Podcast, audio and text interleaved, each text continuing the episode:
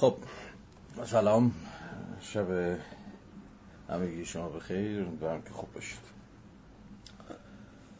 ما هفته پیش جمعه همین ساعت نو بخش اول صحبتمون راجع به فیلسوفان یهودی و مسئله صهیونیسم رو با هم به بحث گذاشتیم.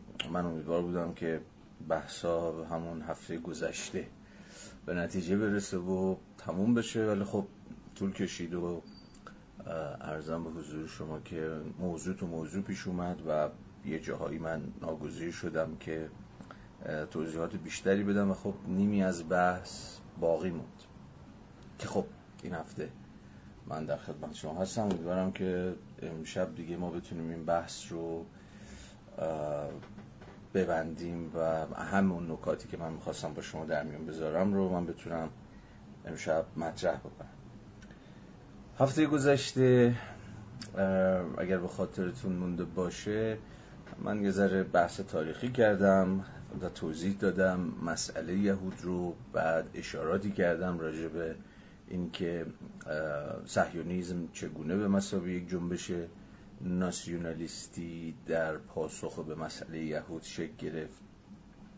و تلاشم هم تا جایی که عقلم قد می‌داد این بود که گرایش های و تنش های و تعرضات درونی که درون خود جنبش جهانی صهیونیسم هست رو تا یک حدی باز بکنم و توضیح بدم. و از اون مهمتر شروع بکنم به ردگیری مواضع همون چیزی که اسمش رو گذاشتیم فیلسوفان یهودی. نه فلسفه یهودی فیلسوفان یهودی. و کنجکاوی من راستش بخواین این بود. و چیزی که دوست داشتم سر در بیارم این بود که خود فیلسوفان یهودی چگونه و با چه مختصاتی و از چه موازی احیانا فاصله گذاری کردن با ایده صهیونیسم در واقع این موضوعی که شاید بتونه توضیح بده که چرا مثلا من نوعی باید بیام سراغ چین موضوعی خب اصلا چه اهمیتی داره که حالا فیلسوفان یهودی راجع به صهیونیسم چی گفتن؟ خب چی گفتن؟ به خودشون مربوطه اما چرا این موضوع جالبه؟ جالب به معنی دقیقه کلمه یعنی توجه ما رو به خودش جلب می‌کنه و معید یک پرابلماتیک تعیین کننده است. از این حیثه که فکر می‌کنم حالا امیدوارم تا انتهای بحث هم من بتونم چند بار دیگه به اختزای پیشروند بحث بهش برگردم. اهمیتش از اینجاست که فکر می‌کنم اگر آینده ای داشته باشه مسئله فلسطین یا قرار باشه که آینده ای داشته باشه دست کم یه ور داستان یه سمت ماجرا نمی‌تونه سمت خود صهیونیسم نباشه. یا به تعبیر دیگه از سمت خود یهودیان تج نظرهایی که ارزم به حضور شما که نقدهایی که و فاصله گذاری هایی که از جانب خود یهودی ها به صورت کلیتر و شاید مهمتر خود اندیشه صهیونیستی باید اتفاق بیفته. برای من جالب بود که ببینم کجاها احیانا ظرفیت هایی هست. درون خود حالا تمرکز این بحث ما فلسفه در واقع فیلسوفان یهودی کجاها ظرفیت هایی وجود داره برای بحرانی کردن ایده صهیونیسم؟ برای نقدش. و ای بسا برای واسازیش. آیا اصلا چه ظرفیتی وجود داره؟ آیا فیلسوفان یهودی خودشون تا کجا پیش رفتن در نقادی صهیونیسم؟ آیا اصلا نقدی هست یا چنان که احتمالا ممکنه ما تصور بکنیم صهیونیسم یک جنبش سیاسی و تا حدی ارزم به حضور شما مذهبی و تا حدی فلسفیه که همه یهودی ها سرش اجماع داره خب داستان به سادگی نیست.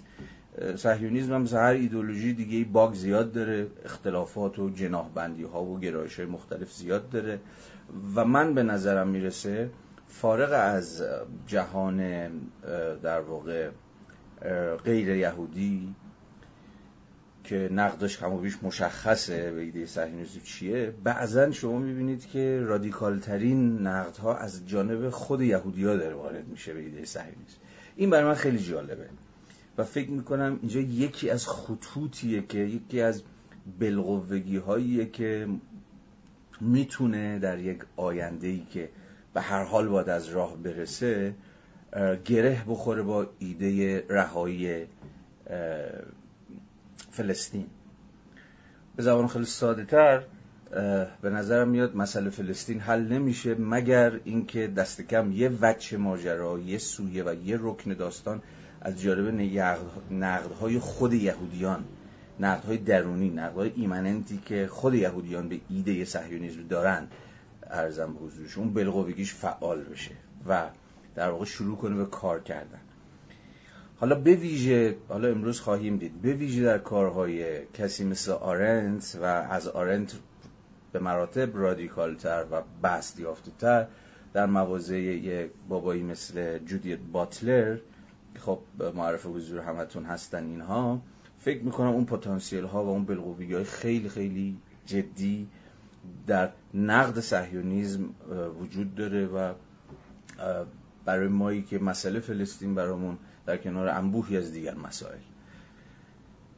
مهمه و هر از گاهی بهش فکر می‌کنیم یا هر از گاهی ارزم به حضور شما که بهش وصل میشیم یا ذهنمون رو به خودش مشغول می‌کنه به نظرم ردگیری این بلغوگی ها درون فیلسوفان یهودی در نقد صهیونیسم یک ضرورت نظری و تا حدی استراتژیکه که باید ازش سر در بیاریم و خبردار باشیم که اون ور توی جبهه خود یهودیان چی داره میگذره و نقدهای خود اونها در واقع چیست؟ تا جایی که به در واقع همون فیلسوفان یهودی مربوط میشه. من هفته پیشم گفتم این بحث رو میشه بسیار بحث داد. اومد سراغ تاریخ نگاران سراغ ارزم به حضور شما که جامعه شناسان اقتصاد سیاسی دانانی که خودشون یهودی هن و مرزبندی های یه جای خیلی اکیدی با ایده صهیونیسم دارن. به هر صورت این در واقع توضیح خیلی کوتاهیه برای اینکه چرا برای من نوعی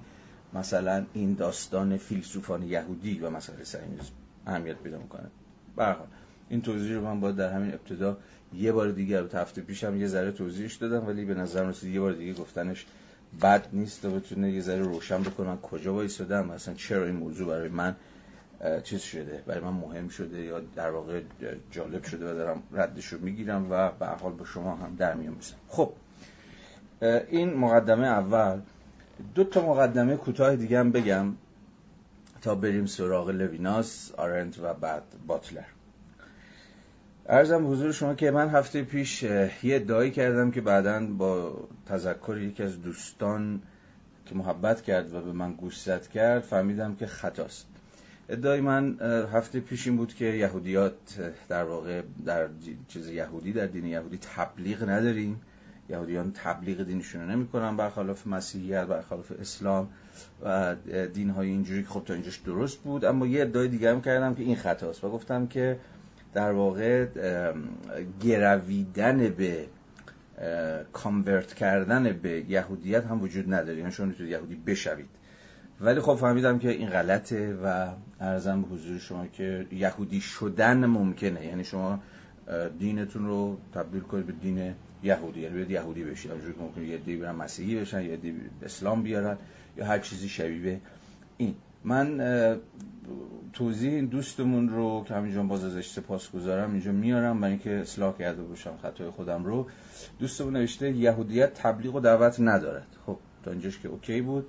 اما گرویدن به یهودیت همیشه ممکن بوده و هست. فراگیری و پذیرش کامل احکام شریعت یهود و حضور در دادگاه خاخامی فرایند کلی این امر است که البته ساری و ساده و فوری نیست اما ممکن است.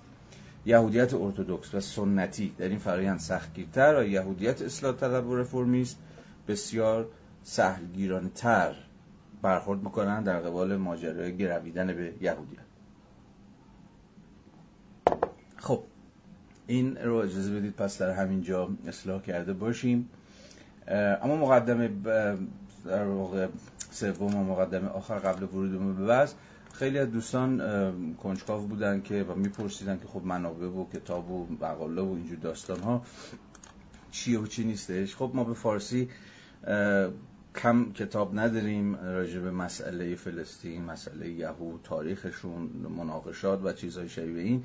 مشخصا بحثایی که اینجا من دارم مطرح می‌کنم از زاویه فیلسوفان یهودی خب خیلی منبع دندونگیری و منسجمی براش نیست. بحثایی بوده که من خودم جست و گریخته از لابلای کتاب ها و مقالات متفاوتی سعی کردم که چیزش بکنم پیداش بکنم. اما فارغ از اون ده کتابی که خود دو سه تا پست قبلتر در همین اکانت خودم معرفی کردم که اگر حوصلتون کشید جالب بود شاید دیده باشید. ولی به حال یه نگاهی به اون کتاب ها بیاندازید که تقریبا بهترین کتاب هم که ما به فارسی داریم.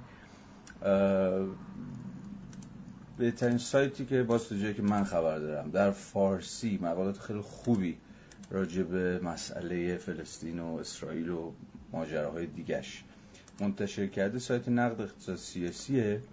اصلا با همین title فلسطین صهیونیسم درش search بکنید یه چیز حولوحوش تقریبا 8 تا 9 تا 10 تا مقاله حالا با موضوعات مختلف دستگیرتون میشه که اغلبشون مقالات بسیار کارآمد و درخشانی هستن. پیشنهاد اکید می‌کنم که حتما این مقالات رو ببینید. به ویژه یکی از آخرین مقالاتی هم هست که اتفاقا در سایت نقد اقتصاد سیاسی نوشته شده.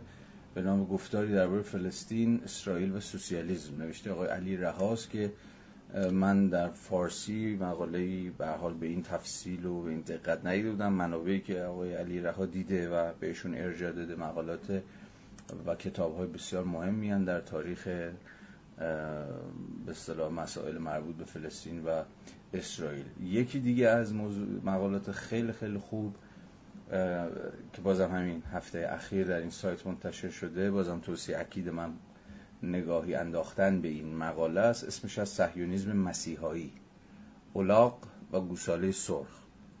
نوشته موش ماخور که خب خودش هم چند که اسمش هم پیداست یهودیه و جمله یهودیان منتقد صهیونیسم گردن کلوفتی هم هست. ترجمه آقای هومن کاسبی. و دیگر مقالاتی که ارزم به حضور شما باز شما پیدا خواهید کرد در این سایت و احیانا سایت های دیگه حال دیدن این مقالات و خوندن اون کتاب هایی که من یکی دو هفته پیش در همین اکانت خودم معرفی کردم اگر کسی علاقه من بشه و بخواد پی ماجرا رو بگیره به نظرم میاد که کمک می‌کنه برای اینکه شما دقیقتر و معطل امکان چند جانبه تر بتونید سر در بیارید که موضوع از چقدر. خب اجازه بدید که مقدمات بحث رو من اینجا تموم بکنم ببندم و بریم سراغ خود بحث و بریم سراغ در واقع سه فیلسوف یهودی که می‌خوایم اندکی راجبشون با هم دیگه گفتگو کنیم و ببینیم که از کجا سر در میاری اجازه می‌خوام که با لویناس شروع بکنم. هفته پیش بحثامون اگه به خاطرتون مونده باشه اون جایی تموم شد که من داشتم مناقشه گرشون شولم و هان آرند و اختلاف این دو رو سر خود معنای یهودی بودن بحث می‌کردم با شما. ولی از اونجایی که بحث آرند و بحث باتلر عملا به هم گره خورده است چون باتلر به یک معنایی ادامه و رادیکالیزه شده مواضع آرنته اجازه می‌خوام که اول راجع به لویناس صحبت بکنم که کم و بیش میشه مستقل راجع بهش حرف زد. بعد آرنت و باتلر در در هم‌تنیدگیشون با هم دیگه. خب لویناس. کم و بیش ما لویناس رو در زبان فارسی می‌شناسیم. یه دو سه تا کتابش که ترجمه خوبی هم هست از وجود به موجود زمان و دیگری یه گفتگوی کوچیک. با لویناس و یکی دو تا کتاب هم در شرح اندیشه ها شما خوشبختانه به فارسی داریم. ولی خب کارهای اصلیش کتاب های اصلیش ارزم به حضور شما که تمامیت نامتناهی ماسوای وجود و انبوهی از دیگر کتاباش خب به فارسی نیست. اما به حال فیلسوفی نیستش که محجور باشه در زبان فارسی. اگر کسی علاقه من بود که خود لویناس رو هم مستقلا حالا دنبال بکنه ببینیم بنده خدا چی میگه ما تو فارسی کتاب هایی راجبش داریم که میشه پیدا کرد. اما من یه مقدمه خیلی کوتاه باید بگم که روشن باشه وقتی داریم از لویناس حرف می‌زنیم از کی داریم حرف می‌زنیم و چرا اصلا مواضع لویناس مهمه. بنابراین این توضیحاتی که خواهم داد توضیحاتی بسیار مقدماتی در پیش گذاشتن یک درآمد و نه چیزی بیشتر از این بر اندیشه های لویناس. ممکنه برای دوستانی که کم بیش می‌شناسن این بابا رو یه ذره خسته کننده و یه ذره ابتدایی بیاد. من متاسفم از این بابت ولی خب برای اینکه همه دوستان یه تصور اولیه داشته باشن که ما از چجور فیلسوفی داریم حرف می‌زنیم این مقدمه خیلی کوتاه لازمه. خب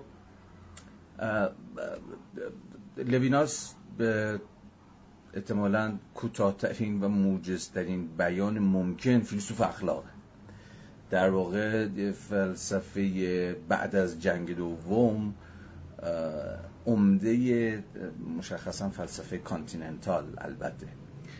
شاید به تعبیری بتوان گفتش که عمده توجهش به اخلاق رو و اصلا محوریت پیدا کردن مفهوم اخلاق در مقام ethics رو به یک معنایی مدیون کارهای لویناسه. تلاش لویناس در واقع این بود که آنچنان که خودش هم میگه اخلاق رو به فلسفه اولا یا فلسفه نخستین تبدیل بکنه. یعنی برخلاف سنت دراز دامنی که در متافیزیک غربی عرضم به حضور شما که همیشه غلبه داشته و به زعم لویناس اخلاق رو همواره پس زده یا اخلاق رو تبدیل به موضوع درجه دوم یا فرعی یا ثانوی یا هر چیزی دیگری کرده تلاش لویناس به یک معنای بازیابی نه فقط اهمیت بلکه اولویت بحث اخلاق در مقام ethics. در ادامه به نظرم می‌رسه که در واقع لویناس رو باید ادامه نقد هایدگری به متافیزیک غربی فهمید. حالا مجالی نیست که در اینجا مراجع به هایدگر رو نقدش به کل متافیزیک غرب و اینجور چیزا صحبت بکنیم. البته من متخصص حالا متخصص کلمه خوبی نیست اونقدرها هایدگر نمی‌دونم و همیشه مخاطب عامه. و آماتور فلسفه هایدگر بودم. اما فارغ از این ماجرا اگر نقد هایدگر به متافیزیک غرب بر ساده ترین بیانش این باشه که در این متافیزیک از ارسطو به این سو مفهوم هستی رو گم کرده و عملا تنها به هستنده اندیشیده و نه به خود هستی نقد لویناس هم از همین جنسه. در واقع نقد متافیزیک غربی از حیث فراموش کردن دیگری. The other. در واقع تفاوت اگر بشود حالا تفاوت لویناس های دیگر که بسیار مفصله ولی اگر یه تفاوت عمده داشته باشن اینه که راهشون در تشخیص این نکته از هم جدا میشه که کجا فلسفه غربی در واقع به یک معنایی دچار نسیان شد و دچار فراموشی شد. اگر برای هایدگر این بزرگترین نسیان و نابخش این نسیان که ما رو به جاهای به زمه های دیگر البته عجیب و غریبی برد فراموشی هستیه برای لویناس مهمترین چیزی که این فلسفه این متافیزیک متافیزیک غربی گم کرد و همواره روش سرپوش سرپوش گذاشت مفهوم دیگری. یا به این معنا لویناس فیلسوف دیگری است. اما دیگری چیه؟ و در واقع دیگری رو چگونه باید فهمید؟ یادتون باشه اشاره کردم که لویناس مسئلش احیای یا بازیابی اولویت اخلاق بود. برای لویناس اخلاق در یک کلام در خط و خطوطی کاملا غیر کانتی چون به حال شاید قدر قدرت ترین فلسفه اخلاق در به ویژه سنت عرض به حضور شما که continental و ایدئالیسم آلمانی اخلاق کانتیست حالا اخلاق کانتی رو کم بیش می‌شناسید اما تلاش لویناس برای بازیابی اخلاق در مسیری کمتر یا بیشتر یه جاهای خیلی بیشتر و یه جاهای کمتر فاصله گذاری با فلسفه اخلاق کانتیه. یعنی اگر در کانت اخلاق به عرضم به حضور شما که مجموعی از قوانین universal به زعم لویناس البته تقلیل پیدا می‌کنه اخلاق و لویناس به یه معنای خیلی ساده هیچ چیز نیست جز مسئولیت نامتناهی و نامتقارن من در قبال دیگری. یعنی اگر اخلاق اخلاقه یا اساسا اون چیزی که رابطه من با جهان رو به یک رابطه اخلاقی تبدیل می‌کنه با مفهوم مسئولیت تعریف میشه. مسئولیتی که همواره مسئولیتی است در قبال و رو به یک دیگری. اما دیگری کیه؟ یا در واقع دیگر بودگی دیگری به زمان خود لویناس. Otherness of the other. دیگر بودگی دیگری. به چیه؟ در یک کلام. به این که دیگری من نیست. شکافی و دره عمیق من را از دیگری جدا می‌کنه. دیگری من دیگر من نیستش. یا در واقع دیگری همون مازادیه که به هیچ وجه نمی‌تونه درون نظام مفاهیم من درون فرهنگ من یا هر چیزی شبیه این ادغام بشه. نقد لویناس به متافیزیک غربی این بوده که همواره به واسطه یه جور ارزم به حضور شما که سوبژکتیویزم یا در واقع سوژه‌ای که همواره جهان رو می‌خواد به کسوت خودش در بیاره. به اندازه خودش تبدیل بکنه. دیگری ها رو نسخه بدل هایی از خودش جا بزنه. یا اصلا همه جهان رو به هیئت خودش در بیاره. در نقد لویناس به متافیزیک غربی که شاید اوجش هم فلسفه در واقع هگل باشه دیگه هیچ چیز بیرون باقی نمیمونه. همه چیز باید در یک درون بودگی منحل بشه. انگار شما یه سوژه دارید که این سوژه همه جهان رو می‌خواد غالب بزنه به اندازه مقولات خودش مفاهیم خودش. و به این معنا دیگری و تفاوتش و تکینگیش و خاص بودنش و منحصر به فرد بودنش و singularity ش چیز دیگه از اینها باقی نمیمونه. انگار همه جهان در قسمی sameness sameness یعنی همان بودن. یا در قسمی identity این همانی منحل میشه و ادغام میشه. شما سوژه‌ای دارید که پس یه بار دیگه از این مسئله دیگه. شما در, سو... در متافیزیک غربی سوژه‌ای دارید یا I منی دارید یا ego یی دارید که کل جهان می‌خواد با خودش identify بکنه با خودش این همان بکنه. یعنی همه جهان بیرون رو می‌خواد به درون خودش بکشه. می‌خواد کل جهان بیرون انگار ببلعه به از آن خود تبدیل بکنه. به این معنا بگم identify بکنه. کل جهان رو در هیئت sameness می‌فهمه. ارزم به حضور شما همون همان بودگی. یا در واقع یکسان سازی همه جهان رو می‌خواد عملا تفاوتهاش و تکینگیهاش رو صاف بکنه. انگار که می‌خواد به گاز بزنه جهان رو و همه آنچه که هست و نیست رو بریزه تو خودش. اینجاست که دیگه چیزی در مقام دیگری که واجد قسمی تفاوته و در نظام مفاهیم من و مقولات من و فهم من جا نمی‌گیره و همواره دیگر بودگی خودش رو یا غیریت خودش رو آلتریتی خودش رو حفظ می‌کنه دیگه وجود نداره. از این حیث خیلی نقد لویناس شبیه به یا دست کم همپای مثلا نقد کسانی مثل آدورنوه. خب این لویناس و حالا آدورنو یه جاهای خیلی به هم نزدیکن بدون اینکه هیچ احتمالا بدوستونی داشته باشن با هم دیگه و هیچ گفتگویی با هم دیگه کرده باشن. تا جایی که من می‌دونم هیچ همراهی بین این دوتا و هیچ گفتگویی بین این دوتا هیچ وقت وجود نداشته. اما شما در آدورنو هم که هم عصر و هم زمان لویناسه و اون هم یهودی مثل خود لویناس باز این نقد رو می‌بینید. در واقع ادعای آدورنو چیه؟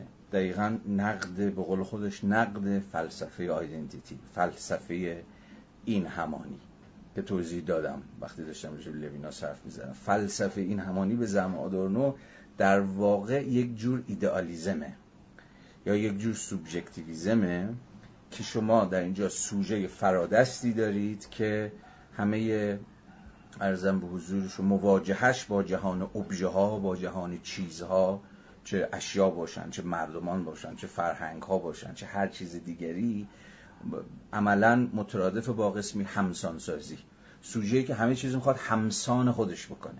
یا به هیئت خودش در بیاره. یا عملا همه رو ببلعه تو خودش. آیدنتیفای بکنه. یکی بکنه جهان رو با خودش. و حالا این رو مفصل میشه رو این موضوع صحبت کرد و حالا دین مثلا آدورنو رو به نقد مارکسی نشون داد نقد آدورنو رو به فلسفه هگلی و کسانی شبیه و چنین خطوط تحلیلی ممکنی ولی خب چون واقعا موضوع بحثمون نیست من فقط در حد اشاراتی بسیار گذرا که ممکنه برای عده‌ای از شما جالب باشه و بعدا خودتون برید دنبال بکنید. میگم و میگذرم. اما در برابر چون که می‌دونید تلاش آدورنو این بود که در برابر فلسفه این همانی از یه جور نان آیدنتیتی دفاع بکنه. از اون مازادی که درون ابژه باقی میمونه و سوژه نمی‌تونه اون رو فرو ببله. نمی‌تونه اون رو تو خودش حل بکنه و جذب بکنه و ادغام بکنه. همون نان آیدنتیتی. حالا اگر کل این داستان رو در آدورنو و تا حدی البته این ترمینولوژی لویناسی نیستش ترمینولوژی آدورنویه ولی عملا منطق بحث همونه. اگر بحث رو در رابطه بین سوژه و ابژه بخوایم توضیح بدیم همه حرف آدورنو اینه که فلسفه آیدنتیتی فلسفه است که شما سوژه ای دارید که عملا می‌خواد همه ابژه رو یا به قول خودش تمامیت امر واقع رو تسخیر بکنه. و به زم آدورنو این یک توهمه. و از اون بالاتر نه فقط توهمه بلکه قسم خشونته. وقتی شما سوژه‌ای دارید که همه جهان می‌خواد ببلعه و با خودش یکی کنه و با خودش همسان بکنه ناگزیر از چیه؟ ناگزیر از اینه که شاخ و برگ تفاوت ها رو بزنه نه؟ امر نا این همان رو یا به زبان لویناسی دیگری رو از دیگر بودگی خودش بندازه غیریتش رو خفه بکنه. در یا به زبان یه ذره نیچه‌ای چیزهای نابرابر رو برابر بکنه. این خشونتی است که به زعم آدورنو درون هر شکلی از فلسفه و البته پراکسیس این همانی وجود داره. سوژه‌ای که جهان ابژه ها رو و هر ابژه‌ای در واقع ممکنی رو می‌خواد فرو ببلعه و این فرو بلعیدن ممکن نیست این همسان خود کردن به از آن خود تبدیل کردن ممکن نیست مگر از راه اون امهای تفاوت ها برابر کردن زورکی خشونت ورزانه زور توزانه نابرابرها. تا همه چیز به هیئت من در بیاد. یا همه چیز در من ادغام بشه و با من یکی بشه. حالا آدورنو رو بگذاریم کنار که داستان مستقل و مفصل خودشو داره. فقط می‌خواستم اینو اشاره بکنم که کم و بیش همزبان با پیدا شدن سر و کله فلسفه اخلاقی لویناس در مقام نقد متافیزیک غربی از حیث نسیان و فراموشی که همواره در قبال مسئله دیگر بودگی دیگری داره شما انبوهی از دیگر فیلسوفان و نه فقط آدورنو رو می‌بینید که سرکلشون پیدا میشه و همشون به انواع مختلفی دارن به قسمی تفاوت فکر می‌کنن به دیگری فکر می‌کنن به ناین همانی فکر می‌کنن. یعنی همه آن چیزی که عملا از دسترس فهم ما از دسترس پراکسیس ما بیرون میمونه. حالا در فیلسوفان مختلف نامهای مختلفی می‌تونه داشته باشه. دیگری در لویناس ناین همانی در ارزم به حضور شما که آدورنو تفاوت در دلوز ارزم به حضور شما که خود دیفرانس در دریدا و انبوهی از دیگر ترمینولوژی ها و فلسفه ها که نکته جالب اینه که اغلبشون هم یهودی هن و اصلا فلسفه حالا یهودی بودنشون به خودی خود لزوما اهمیت استراتژیک نداره ولی به هر حال از اون مهمتر از یهودی بودنشونه که همشون فلسفه های پسا جنگن بعد از جنگ دومن که به زعم آدورنو و به زعم حتی کسانی مثل لویناس اوج این فلسفه و از اون مهمتر اوج اون گرایش آیدنتیفای کردنن بوده. جنگ دوم در هیئت حاکمیت فاشیزم. یعنی فاشیزم اوج فلسفه این همانیه. گرچه همیشه گرایش حالا برای آدورنو قضیه خیلی فراتر از فاشیزم در جور سرمایه‌داری ریشه داره یا حتی در روشنگری ریشه داره. برای لویناس در کل متافیزیک غربی ریشه داره. این سودای فروبل ایدن جهان و حذف تفاوت ها و همه رو یک دست کردن و یک کاسه کردن و به هیئت خود و به تصویر خود تبدیل کردن کل جهان. ولی در هر صورت می‌خوام بگم این فلسفه های تفاوت فلسفه های دیگری یا هر اسمی که شما روش می‌گذارید فلسفه های نا این همانی. اینا همه بعد از جنگ دوم و یه جورایی در واکنش انتقادی به بحرانی که جنگ دوم جهانی در نتیجه هژمونی فراگیر فاشیزم در واکنش به این داستان اتفاق افتاد که توجهات جلب کرد به سمت عرضم به حضور شما که همون وجه ادغام ناپذیری که همون singularity که همواره فلسفه یا در واقع متافیزیک غربی حالا نه اینکه مثلا شرقی خبری یا حالا این غربی گفتنش هم سریع تو این تقابل ها نباید بیفتیم خب غربی هایی که مثلا فلان حالا اینجا که داستان اصلا هیچی. مثلا اینجا رو ولی به هر حال متافیزیک غربی که در نهایت نتونست به تفاوت بیاندیشه. نتونست به چندگانگی بیاندیشه. نتونست به دیگری و به دیگری ها بیاندیشه و در نهایت سر از یک جور فاشیزمی در بود که شکل اگزاجره و افراطی این دیگری زداییه. این سودای آیدنتیفای کردن و یک دست کردن کل جهانه. به حال در خواستم همینو بگم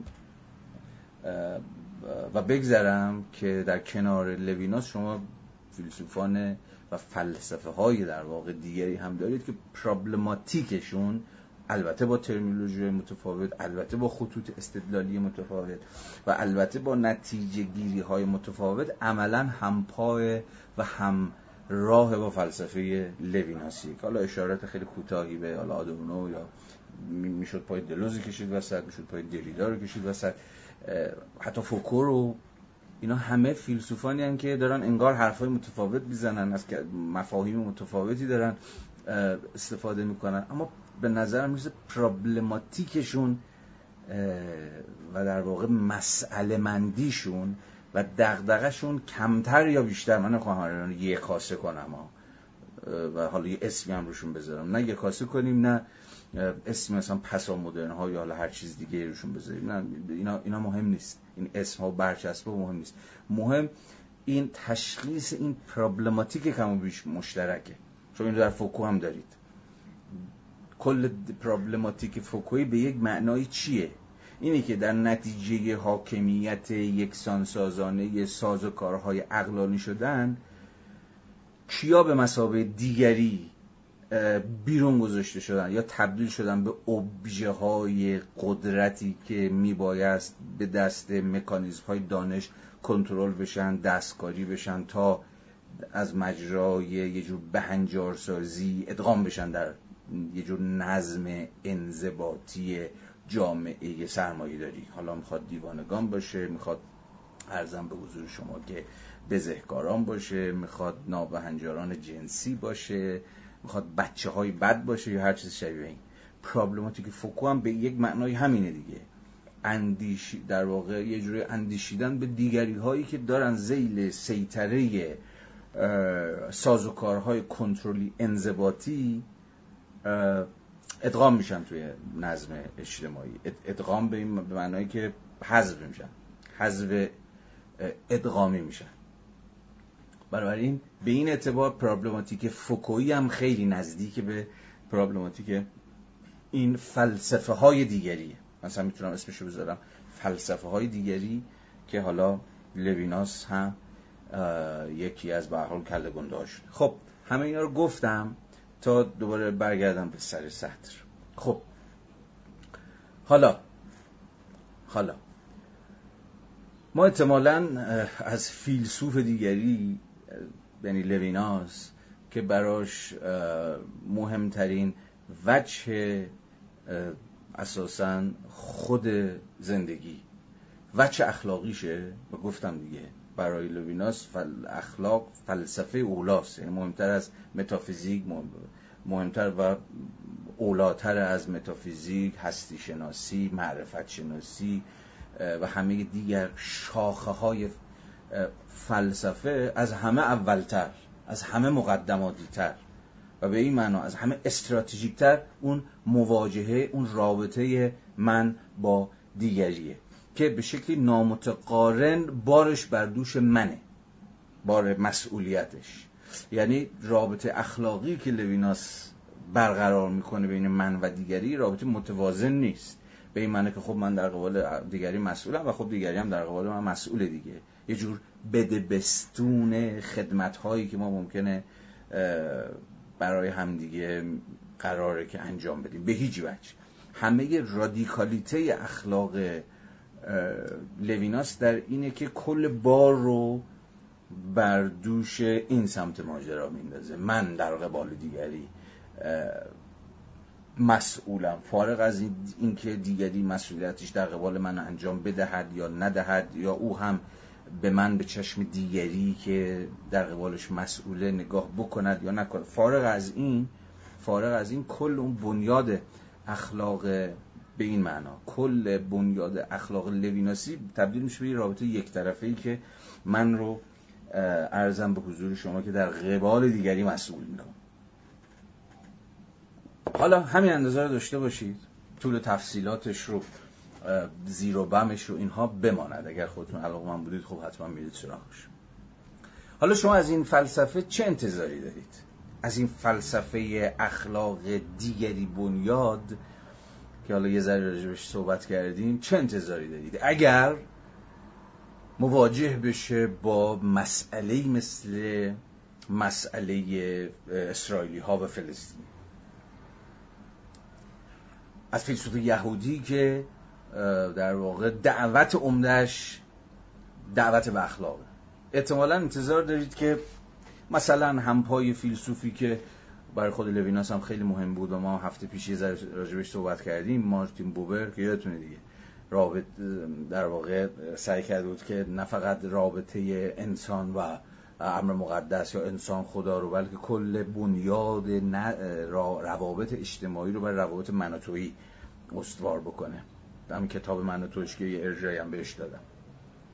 و خود همین بوبر بود که اگر به خاطرتون مونده باشه الهیات مناتویی خودش رو به, به یک معنایی سعی کرده بود که به بنیاد یک راه حل سیاسی برای مسئله رابطه فلسطینی ها و یهودیان تبدیل بکنه و مثلا در ساحت سیاسی از یه جور دولت دو ملیتی که عرب و یهودی ها با همدیگه و در تعاملات مناتویی با همدیگه درش زندگی می‌کنن دفاع بکنه. یعنی از درون الهیاتش قسمی حالا نه به خیلی مستقیم و بیواسطه ولی به حال الهیات مناتویش در حوزه سیاست هم نمود عینی پیدا بکنه. خب لویناس به شدت متأثر از الهیات مناتویی مارتین بوبره ولی خب سعی می‌کنه که چنان که باید روشن باشه از خطوط و از محدودیت های فلسفه مارتین بوبر هم فراتر بره و رابطه رو تبدیل بکنه رابطه اجتماعی رو یا رابطه من با انسان دیگر رو تبدیل بکنه به یک رابطه اخلاقی. چنان که گفتم نامتقارن نامتقارن از جنس مسئولیت در قبال دیگری. احتمالا شما از این فلسفه انتظار دارید که خیلی رادیکالتر از مثلا پروژه مارتین بوبر سر از این در بیاره که من یا در واقع ما اسرائیلی ها یا یهودی ها یا هر چی اسمشو می‌ذارید در قبال فلسطینی ها واجد جور مسئولیتی یا حداقلش اینه که اگر نه اینقدر صاف و ساده و بیواسطه دست کم به این پرابلماتیک رابطه اسرائیلی ها و فلسطینی ها به شکل همدلانه تر و اخلاقی تری بنگر. ولی خب ماجرا به این سادگی نیست و این یکی از بحثایی که همیشه حول فلسفه لویناس چرخیده. اینکه فیلسوف اخلاق وقتی به مسئله فلسطین و اسرائیل رسید یعنی دقیقا همون جایی که اتفاقا همه وراجی هاش راجع به ضرورت قبول مسئولیت در قبول دیگری می‌تونست واقعا یک معنای عینی و واقعی و انزمامی و ملموس داشته باشه و ارزم به حضور شما که غالب توی کرد. حالا بحث و دعوا اونها حول فلسفه لویناس این زیاده ولی اجازه بدید که بریم و یه فرازی یه چند تا فرازی از لویناس رو بخونیم و یه ذره ببینیم که در لویناس چه اتفاق میفته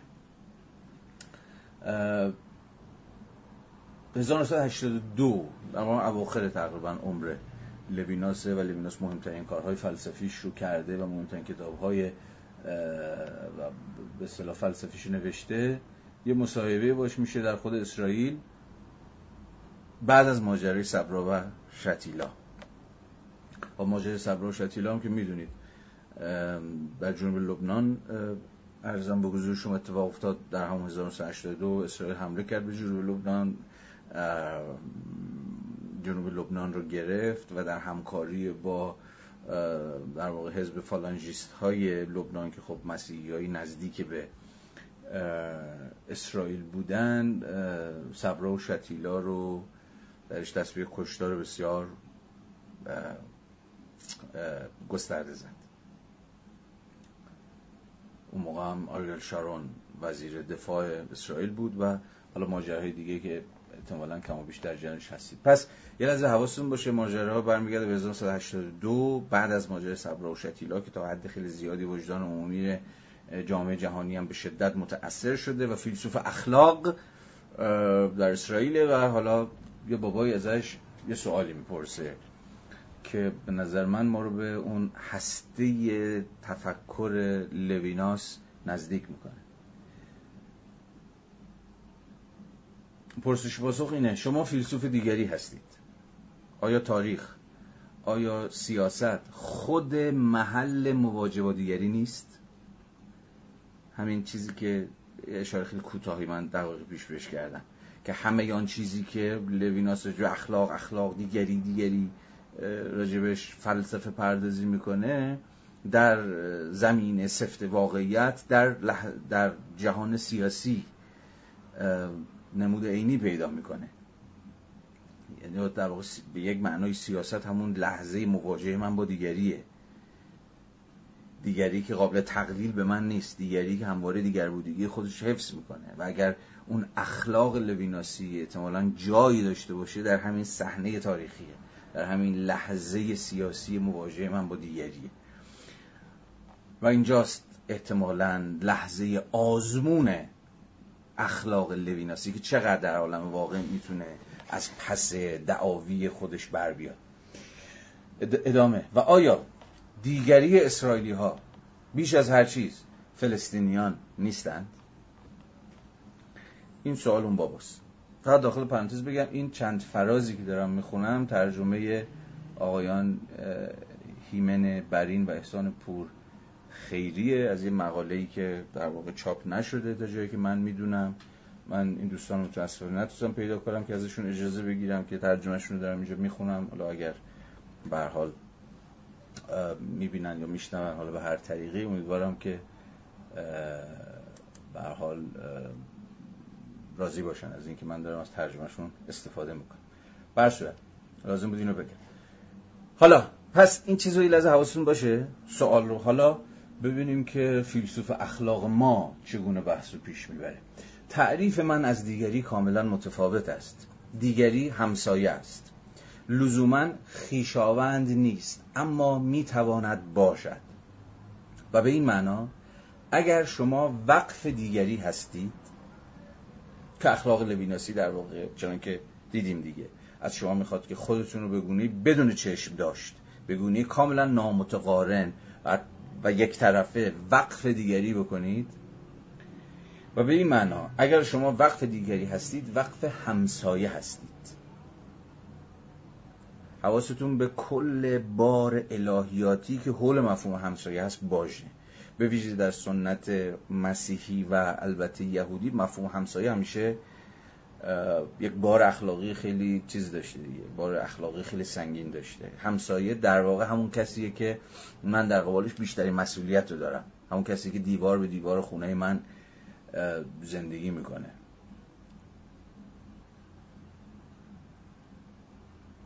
اما اگر همسایتان به همسایه دیگر حمله کرد یا با او نادلانه رفتار کرد چه می‌توانید بکنید؟ در این صورت غیریت شکل دیگری به خود می‌گیره همون مفهوم آلتریتی همون مفهوم آدرنس در این صورت در کدوم صورت؟ در صورتی که همسایه شما به یک همسایه دیگه حمله بکنه یا در واقع همسایه شما رفتار ناعادلانه ای در پیش بگیره در این صورت غیریت شکل دیگری به خود می‌گیرد. در غیریت ممکن است یک دشمن بیابیم. اینجا بسیار حالا اگر درون فلسفه لویناس باشیم این مفاهیم بسیار تنین های تعیین کننده در اون فلسفه لویناس دارن. در ارزم به حضور شما که در این صورت در غیریت ممکن است یک دشمن بیابیم. یا دست کم با این مسئله مواجهیم که بدانیم اینجا اینجا باز مهمه چه کسی حق است و چه کسی ناحق. کدام عادل است و کدام ظالم. افرادی هستند که ناحقند. همین یک دیالوگ رو شما گوشه چشم داشته باشید. به نظرم با همین پرسش و پاسخ چنان که گفتم ما میریم به مغز به کور فلسفه اخلاق لویناس احتمالا مغلق ناامید کننده ای از فیلسوف اخلاق. احتمالا به زبان بیزبانی که عموما هم در کسانی که حالا یه جور لویناس شناس نه لویناس کار کردن و چیزهای شبیه این. عموما و اجماع و توافق سر اینه که اینجا لویناس داره از مسئولیت ما اسرائیلی ها در قبال دیگری که همون فلسطینی ها باشه شونه خالی می‌کنه و عملا دیگری رو که همون فلسطینی ها باشه به یک جور دشمن یا در واقع به دیگری که رفتار ناعادلانه داره و به این معنا ناحقه و احتمالا در ادامه من دیگر در قبال او مسئولیتی ندارم نسبت میده. احتمالا ابتدایی ترین خانشی که می‌تونیم از این فراز بکنیم اینه که هیچ آقای لویناس زده زیر بازی. اخلاق و مخلاق و مسئولیت و اینجور بازی ها اینجا دیگه وقتی کار به رابطه اسرائیلی و فلسطینی ها می‌رسه دیگه دود میشه میره چرا؟ چون فلسطینی ها ناحقن. چرا؟ چون فلسطینی ها دیگر بودگی رو به هیئت دشمنی در آوردن. اونا دیگه بیشتر از اون که دیگری باشن دشمنن. حالا اما از این برداشت ابتدایی اجازه بدید یه ذره فاصله بگیریم و خیلی شتاب زده داوری نکنیم. بریم تو خود بحث.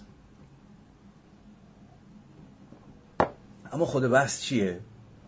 ما دست کم اینجا چند تا مفهوم جدید داریم. جدید که باید بتونیم بهشون بیاندیشیم. دیگری همسایه دشمن و عدالت. این چهار مفهوم به مسابقه یک منظومه مفهومی کاملا به هم گره خوردن و در هم تنیدن. و بحث ما راجع به لویناس رو و اخلاق لویناسی رو و در ادامه مواجهه اسرائیلی ها و فلسطینی ها رو اگر قرار باشه در پرتو این ترمینولوژی لویناسی بفهمیم ارزم به حضور شما که بست میدم. خب اولین چیزی که باید بهش توجه بکنیم چیه؟ اینه که دست کم اینجا در صورتبندی لویناسی ما دو صورت یا دو هیئت ممکن از آلتریتی داریم یا دیگر بودگی داریم. تا قبل از اون وقتی از دیگری حرف می‌زدیم دیگری که من در قبالش مسئول بودم این دیگری غیر از اون وجه دیگر بودی خودش نامی نداشت. یا انگار فاقد محتوای تجربی و تاریخی بود. معلوم نبود. این دیگری واجد دیگر بودگی من باش مواجه میشم و در حین مواجهه با او اون رابطه اخلاقی بین من و او شکل می‌گیره یا باید شکل بگیره. اما این دیگری کیه؟ محتوای این دیگری چیه؟ کاراکترش چیه؟ اصلا از کجا اومده؟ نکنه تهدید باشه. آیا دوسته؟ آیا یه خطره؟ آیا دشمنه؟ یا هر چیزی شبیه این. در این فراز شاید جز معدود فرازهایی است که لویناس وارد بحث از و ناگزیر میشه که وارد بحث از محتوای اون کانتنت اون درون مایه اون کاراکتر حالا هر چی شما اسمشو می‌ذارید دیگری بشه. دست کم در اینجا ما با دو امکان سر کار داریم. یک دیگری در مقام همسایه. دیگری همسایه است. یا به زبان دیگر دیگری خیشاونده. همسایه کیه یا خیشاوند کیه؟ نزدیکترین دیگری به من. دیوار به دیوار منه. و من در قبالش مسئولم.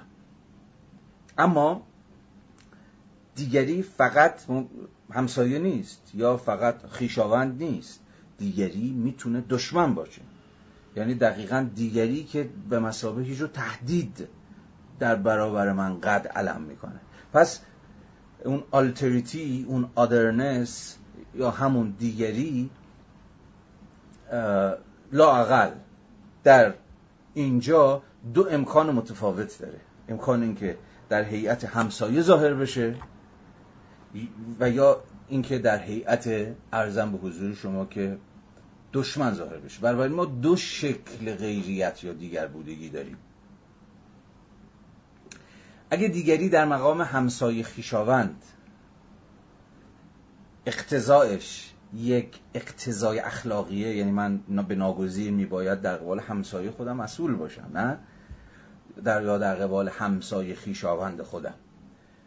و از دل این نسبت این نسبت با دیگری به مسابقه همسایه یک رابطه اخلاقی در میاد. در دومی چی؟ در دیگری به مسابقه دشمن یا تهدید یا یه جور مخاطره چی؟ به نظر میاد که باز اینجا لویناس به زبان بیزبانی داره یه تبصری بسیار تعیین کننده بر فلسفه خودش می‌زنه. و اون جایی که دیگری دشمنه دیگه بار مسئولیت اخلاقی از دوش بنده برداشته میشه. و دیگه انگار که من مسئولیتی در قبال دیگری به مثابه دشمن ندارم. اما بحث بسیار نفسگیری که اینجا ما رو به اون هسته سخت problematic فلسفه اخلاق لویناس می‌بره اینه که آیا در این صورت کل اون اندیشه لویناس کل اون رادیکالیته ای که به نظر می‌رسید اخلاق لویناسی داره پیش می‌بره آیا کلش فرو نمیپاشه؟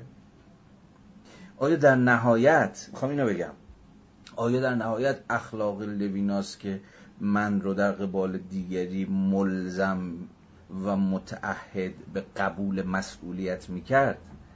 مسئولیت در قبال دیگری که پذیرفته بودیم از قبل نقد لویناس به متافیزیک غربی که دیگری است که بسان من نیست دیگری است که متفاوته دیگری است که اتفاقا به یک معنا خیشاوند نیست. چون در قبال خیشاوندان و نزدیکان و دوستان اخلاق پیشه کردن که هنری نداره که.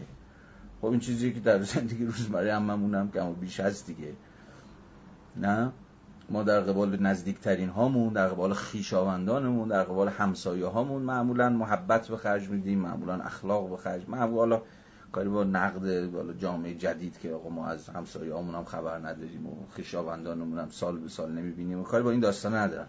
ولی در بنیاد خودش رابطه اخلاقی ممکن یا ممکن ترین وجه رابطه اخلاقی همون رابطه اخلاقی من در قبال نزدیکترین هامه که حالا یا اسمش همسایی است یا اسمش خیشاونده یا حالا هر چیز دیگه. آیا کل رادیکالیته لویناس ناگهان اینجا فرو نمیپاشه؟ اگر که صرفا حرفش این باشه که من در قبال دیگرانی که در هیئت همسایه خیشاوند ظاهر میشن که مسئولیت اخلاقی دارم. نه در قبال ارزم به حضور شما که دیگری که در هیئت دشمن یا در هیئت غریبه یا در هیئت بیگانه مشکوکی که ای بسا با خودش داره یه جورایی تحت در واقع داره منو تهدید می‌کنه یا چیزی شبیه به این. اگر تونسته باشم که بگم به چی دارم فکر می‌کنم می‌تونم اینجا این ادعا رو طرح بکنم یا حداقل همپای شما از فلسفه لویناسی بپرسم که در این صورت اگه با همین خط بیایم جلو از مجرای خارج کردن برخی دیگری ها از دایره مسئولیت اخلاقی در اینجا طرفی یعنی بله من در قبال دیگری مسئولم. اوکی خیلی حرف خوبیه. اما نه هم هر دیگری. اما نه دیگری که خیشاوند من نیست یا همسایه من نیست یا برادری خودش رو به من ثابت نکرده یا دیگری که ممکنه دشمن باشه یا ممکنه که تهدیدی با خودش آورده باشه یا ممکنه غریبه باشه یا ممکنه مشکوک باشه یا هر چیز شبیه این.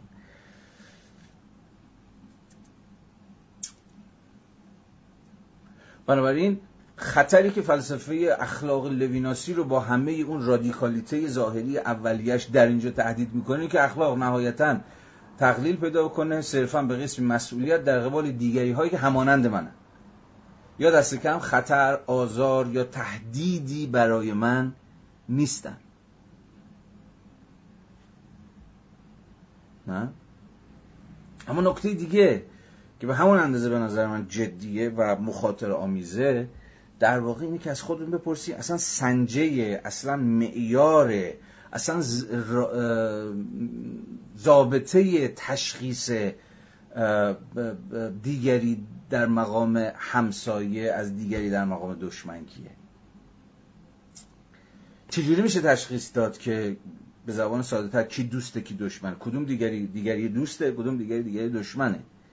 شاید به من بگید که خب اینو خیلی حسی و خیلی تجربی و خیلی انزمامی و ملموس هر کسی تشخیص میده که دوستشه کی دشمنشه. اما ظاهرا اما ظاهرا از این سادگی نیست. به ویژه اگر در ساحت گفتار فلسفی باشیم که مستلزم اقامه سنجه های کم و بیش روشن برای اینه که شما چجوری همسایه رو از دشمن تشخیص می‌دید.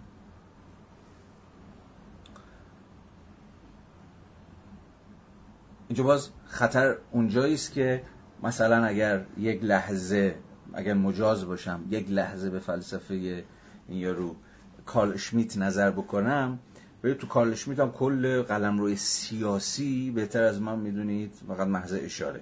کل اون چیزی که یا اون ضابطه که قلم روی سیاسی رو تعریف می‌کنه قلم روی سیاسی رو جدا می‌کنه از قلم روی چه می‌دونم اخلاقی از قلم روی زیبا شناختی از قلم روهای دیگر اجتماعی اینه که قلم روی سیاست جای جدا کردن یا تمایز قائل شدن به دوست و دشمن.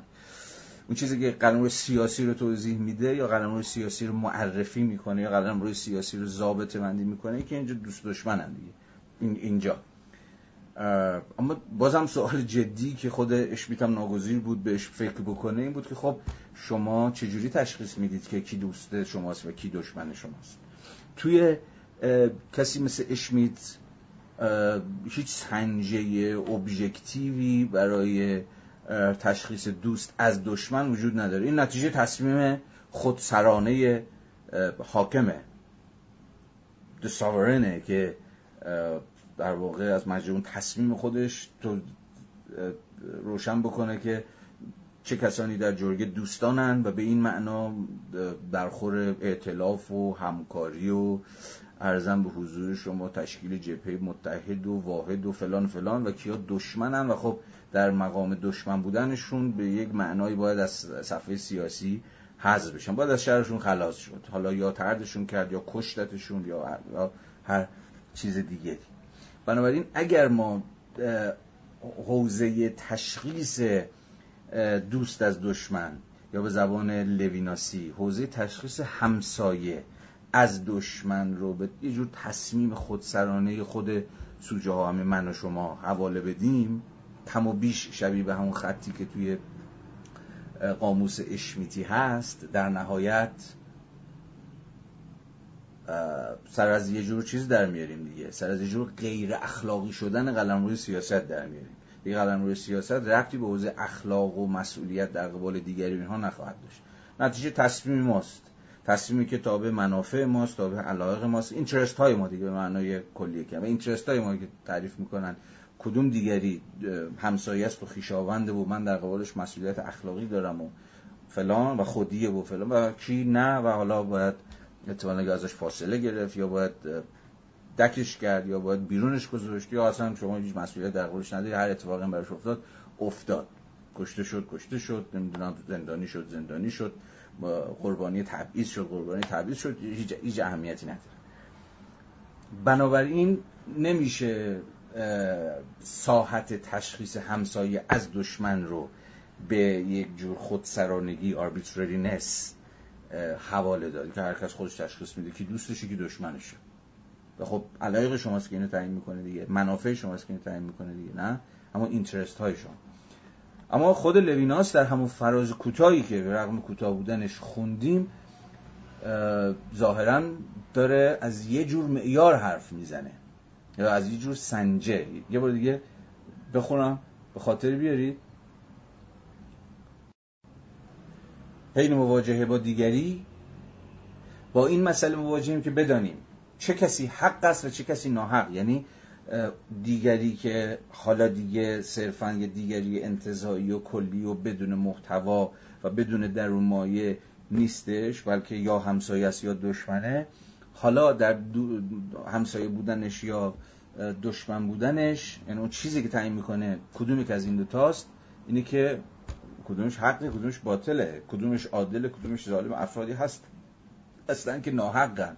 و اون کسی که ناحقه یا اون کسی که ظلم پیشه می‌کنه یا هر چیزی شبیه به این همون دیگری است که انگار لویناس داره به زبان بی زبانی یا با زبانی به ما میگه که ما دیگه در قبال اون مسئولیت اخلاقی چنان که صحبتش کرد نداریم. به زبان ساده تر.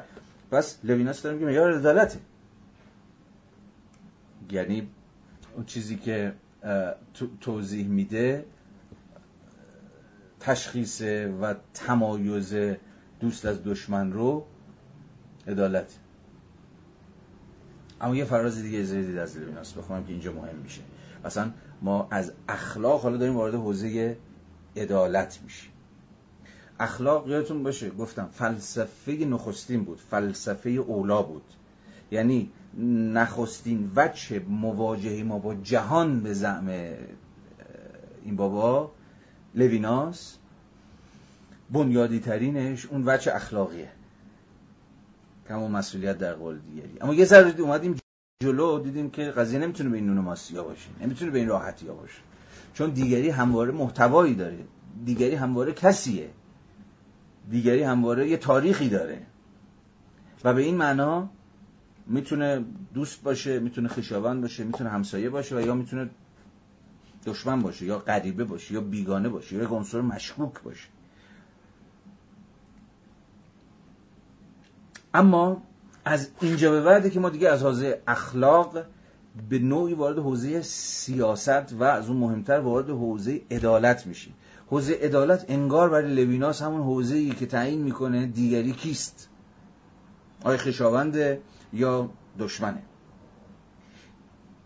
به اعتبار چی؟ به اعتبار, به اعتبار حق بودن و ناحق بودن. حالا این فراز رو بخونم براتون که فراز بسیار مهمیه. این فراز رو بخونم و دیگه یواشاش بحث لوینوس رو حالا بحث یاد مونده ولی به حال بحث لوینوس رو یه جای جمع بکنم دیگه. لوینوس میگه من در جهانی زندگی نمی کنم که در آن فقط یک از راه رسیده تنها وجود دارد. یعنی چی؟ باز دوباره برگردیم به بحثش. ببخشید اگه دارم خیلی تکرار می‌کنم یا خیلی وراجی می‌کنم یا خیلی طول تفسیر میدم چون واقعا فکر می‌کنم که این پیچ و تابا رو هی باید لحاظ کرد تا ما بتونیم اصل حرف این بابا رو بفهمیم و چیزی این وسط شهید نشه. ببینید رابطه اخلاقی به یک معنایی به زبان مارتین بوبری یک رابطه مناتوییه من هستم در برابر یک تو یا یک دیگری. انگار که جهان تقلیل پیدا می‌کنه رابطه من و دیگری. به یک رابطه ارزم به شما من و تویی اما این چیزی نیست که زندگی اجتماعی ما رو تعریف می‌کنه. در زندگی اجتماعی شما با انبوهی از دیگری ها سر کار یعنی دیگه رابطه فقط رابطه من و تو نیستش. منم و اون یکی و اون یکی و انبوهی از دیگران. نه؟ حالا اینجا این سوال پیش میاد که واقعا اون اون اون فلسفه اخلاقی لویناس اینجا در مواجهه با انبوهی از دیگری ها که یکی دوره یکی نزدیکه یکی آشناس یکی غریبه است یکی خیشاونده یکی همسایه است یکی بچه اون محله و غریبه است. من در قبال کدوم از اینا مسئولم؟ در قبال همه اینها به یک اندازه مسئولم. اینجاست که دقیقا مسئله عدالت به معنی لویناسی کلمه تر میشه. حالا برگردیم به دوباره خود لویناس پس حواستون باشه. من در جهانی زندگی نمی کنم که در آن فقط یک از راه رسیده تنها وجود دارد. یعنی رابطه یا همون زندگی اجتماعی من و شما رابطه فقط من و تو نیست رابطه من با انبوهی از دیگری هاست. شخص سومی همیشه در جهان وجود دارد. وجود سرد پرسن یا سرد پارت یعنی شخص سوم یا سوم شخص. و نه تازه سوم شخص مفرد. سوم شخص جمع. یعنی آن آنهایی که غیر از من و تویی که در یه رابطه اولیه و نخستین اخلاقی هستیم انبوهی از سوم شخص های دیگه هم یا آنها در کارن به اعتبار زندگی اجتماعیمون زندگی اجتماعی که کثیره و متنوع و چیزای شبیه. آن مرد یا زن نیز دیگری من و همسایه من است. بنابراین برای من مهم است بدانم از اینجا بعدش که کدام یک از آن دو مقدم تر است. آیا یکی از آنان ملکه عذاب دیگری نیست؟ آیا نباید انسانها را که غیر قابل مقایسه اند مقایسه کرد؟ در اینجا عدالت در اولویت قرار می‌گیرد. نسبت به اینکه خیشتن را بر سرنوشت دیگری ترجیح دهیم. من باید حکم کنم که در کجا باید مسئولیت ها را به عهده بگیرم. اما همیشه چهره و مسئولیت در قبال دیگری است که اما همیشه از چهره و مسئولیت در قبال دیگری است که عدالت شروع به ظهور می کند و به نوبه خود مستلزم قضاوت کردن و مقایسه کردن است. خب در یه نقطه عطفی ایستادیم. در یه نقطه عطف بسیار مهم. لویناس داره میگه که در زندگی اجتماعی زندگی اجتماعی که انبوهی از سوم شخص ها ما رو احاطه کردن و فقط من و همسایه هم نیستیم که با هم دیگه در رابطه ایم. انبوهی از دیگری ها هم در کارند. پرسش از عدالت عملا پرسش از اینه که کی مقدم تره و من اول قدم با چه؟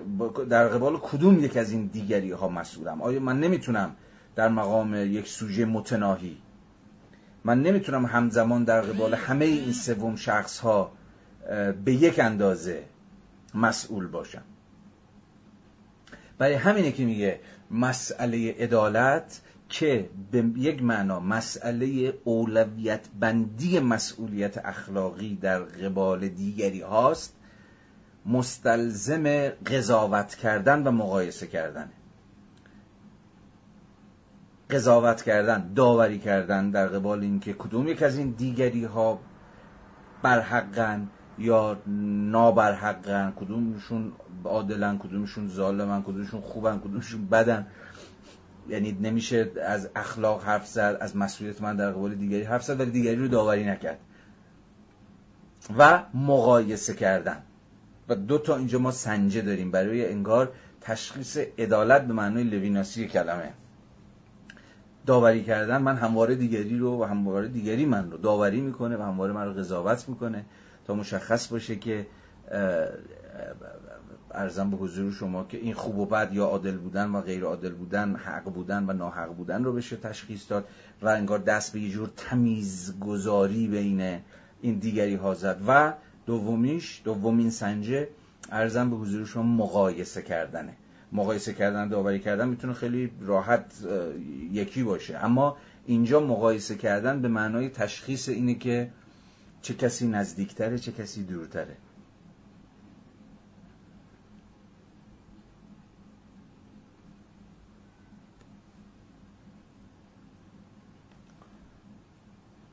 بنابراین اگه حواسمون رو خوب جمع بکنیم پرسش عدالت دست کم به این معنایی که لویناس داره تر می‌کنه. یا اگر اصلا با مفروضات لویناسی بریم جلو پرسش عدالت در جهانی چیز میشه مطرح میشه که همسایگان زیادی وجود دارن. فقط یه همسایه وجود نداره. انبوهی از همسایه ها وجود دارن که یکیشون خیلی به من نزدیک یکیش خیلی از من دوره. بنابراین من نمی‌تونم قضاوت نکنم. نمی‌تونم به اون معنا قضاوت نکنم. تا تشخیص بدم که کدومی که از این دیگری ها به واقع خیشاوند منن و نزدیک منن و کیا دشمنن یا نابرحقن یا ارزم به حضور شما که تهدیدن یا خطرن یا هر چیزی. به این معنا قضاوت کردن ناگزیره.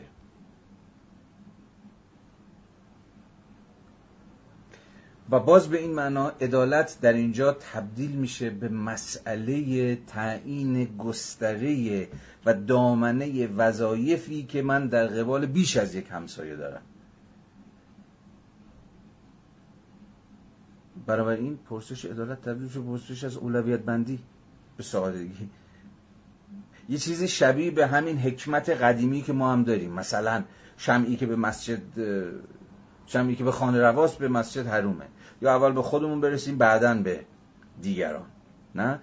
انبوهی از این بحثایی که و دعوایی که سالهاست در همه ایران هم داریم می‌کنیم اینکه آقا ما مثلا الان این بحثان بسیار بسیار در سالهای اخیر و نه فقط در سالهای اخیر مطرح بوده. ما خودمون فقر و بدبختی دور برمون رو گرفته. چرا فلسطین چرا غزه چرا فلان؟ اگر من مسئولیتی داشته باشم مسئولیتم قبل از هر چیز اولویت بندی مسئولیت های اخلاقی. که می‌بینید اینجا لویناس عملا ازش سر در میاره. عملا این مسئولیت در قبال نزدیکترین هاست. در قبال دیگران خیشاوند و همسایه است. نه در قبال دیگری دوری که ارزم به حضور شما که من اصلا چیزی ازش نمی‌دونم یا اصلا باش در تماس نیستم. یک سوم شخص دور و بعید. به این معنا عدالت لویناسی تبدیل میشه به یه جور درجه بندی در مسئولیت و قبول مسئولیت.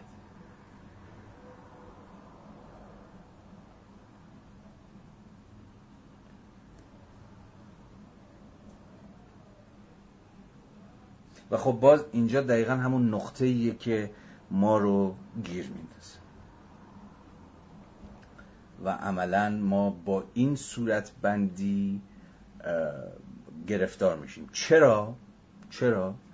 چون فهم اخلاق لویناسی به مسابه قسمی عدالت که میباید تشخیص بده و تعیین بکنه که در مواجهه با دیگران بسیار همسایگان کثیر سوم شخص های متعدد کدومشون در اولویتم برای من؟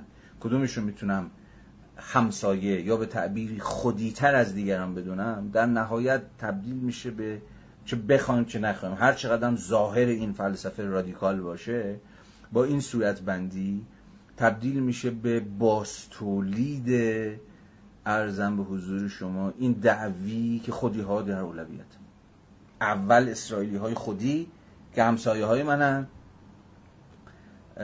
دیگران خیشاوندند و به این معنا نزدیکترین هان به من جزی از خانه من حساب میشن و در گام دومه که یا در گام های بعدیه که اگر, اگر چیزی از توان مسئولیت پذیری من باقی بمونه در قبال ارزم به حضور شما که چیزه. در قبال فلسطینی هاست. در مقام دیگران دور دیگران مشکوک دیگران بعید دیگرانی که در ارزیابی من و در طبقه بندی من و در اولویت سنجی من و در درجه بندی من اونقدر دور میفتند که ای بسا فقط یک قدم با سلب مسئولیت من فاصله دارن. آنچنان دورن آنچنان بعیدند که دیگه چیزی از مسئولیت پذیری من باقی نمیمونه. می‌خواستم یه بحثی رو مطرح کنم ذیل لویناس علیه لویناس. یعنی می‌خواستم همراه شما به این فکر کنم که احیانا چگونه می‌توان فلسفه و ظرفیت های فلسفی لویناس رو علیه این صورت بندی به نظرم نابسنده و ناتوان و کمزور به کار گرفت که بازتون ازش میگذرم. صرفا همین بحث رو که عملا خب دیدید بحث کم بیش انتقادی راجع به فلسفه لویناس بود رو همینجا به پایان می‌برم. گرچه چون که گفتم می‌شد این خط دنبال کرد و با جزئیات بیشتری به لویناس و به نقادیش پرداخت. فقط می‌تونم ارجایتون بدم. به اتفاقا یک مقاله ای از جودیت باتلر در کتاب Parting Ways که دست بر قضا اسمش هست در واقع subtitle ش هست لویناس contra لویناس فصل دوم unable to kill. unable to kill یعنی مثلا ناتوان در کشتن. یه چیزی شبیه این که subtitle ش لویناس علیه یا در برابر لویناسه که دقیقا باتلر هم سعی می‌کنه که به اتکای چون که از عنوان پیداست به اتکای ظرفیت های درونی فلسفه لویناس علیه اون مواضع عینی و انضمامی تجربی که لویناس گرفته بود و به نظر منم سر از یه جور نابسندگی عدالت و اخلاق در میاره و عملا باستولید می‌کنه اون تعارض و اون ستیز بین اسرائیلی ها و لوینیاسی ها در واقع این بحث رو دنبال بکنه پیش بره اگر مایل بودید اون رو اون مقاله رو بخونید. شاید براتون جالب باشه. به حال همینجا بحث لویناس رو من متوقف کنم. امیدوار بودم زودتر تمام بشه ولی خب ظاهرا نشد دیگه. به حال. خب بریم راجع به آرنت اندکی با هم گفتگو بکنیم. شاید یه ذره راحت تر باشه گفت بحثمون راجع به آرنت چون خب به حال تمنا از لویناس بیشتر شناخته شده است و من در بحث از آرنت خیلی دیگه ناگزیر نخواهم بود که دست و پا بزنم و مقدماتی راجع به موازش بگم. بحثم رو با این امید پیش می‌برم که به حال آرنت کم و بیش معرف حضور شما هست. اما حین بحث از مواضع عمدتا انتقادی آرنت در قبال ماجرای سهیونیزم باید حواسون باشه که ارزم به حضور شما بحثای آرنت در نقد صهیونیسم دست کم آنجایی که سر از نقد صهیونیسم در میاره. شما می‌دونید آرنت همواره نسبت دور و نزدیکی با صهیونیسم داشت. اوایل به ویژه اوایل دهه 1930 خب خودش رو عملا صهیونیسم می‌دونست و سمپاتی داشت به صهیونیسم و هیچ وقت این سمپاتیش به میهن یهودی رو به تمامی ترک نکرد و کنار نگذاشت.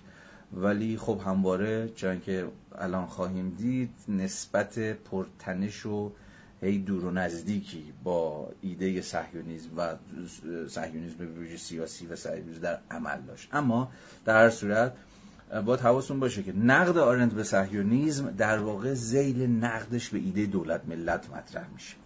این نکته کلیدیه که نباید از نظرمون دور بمونه.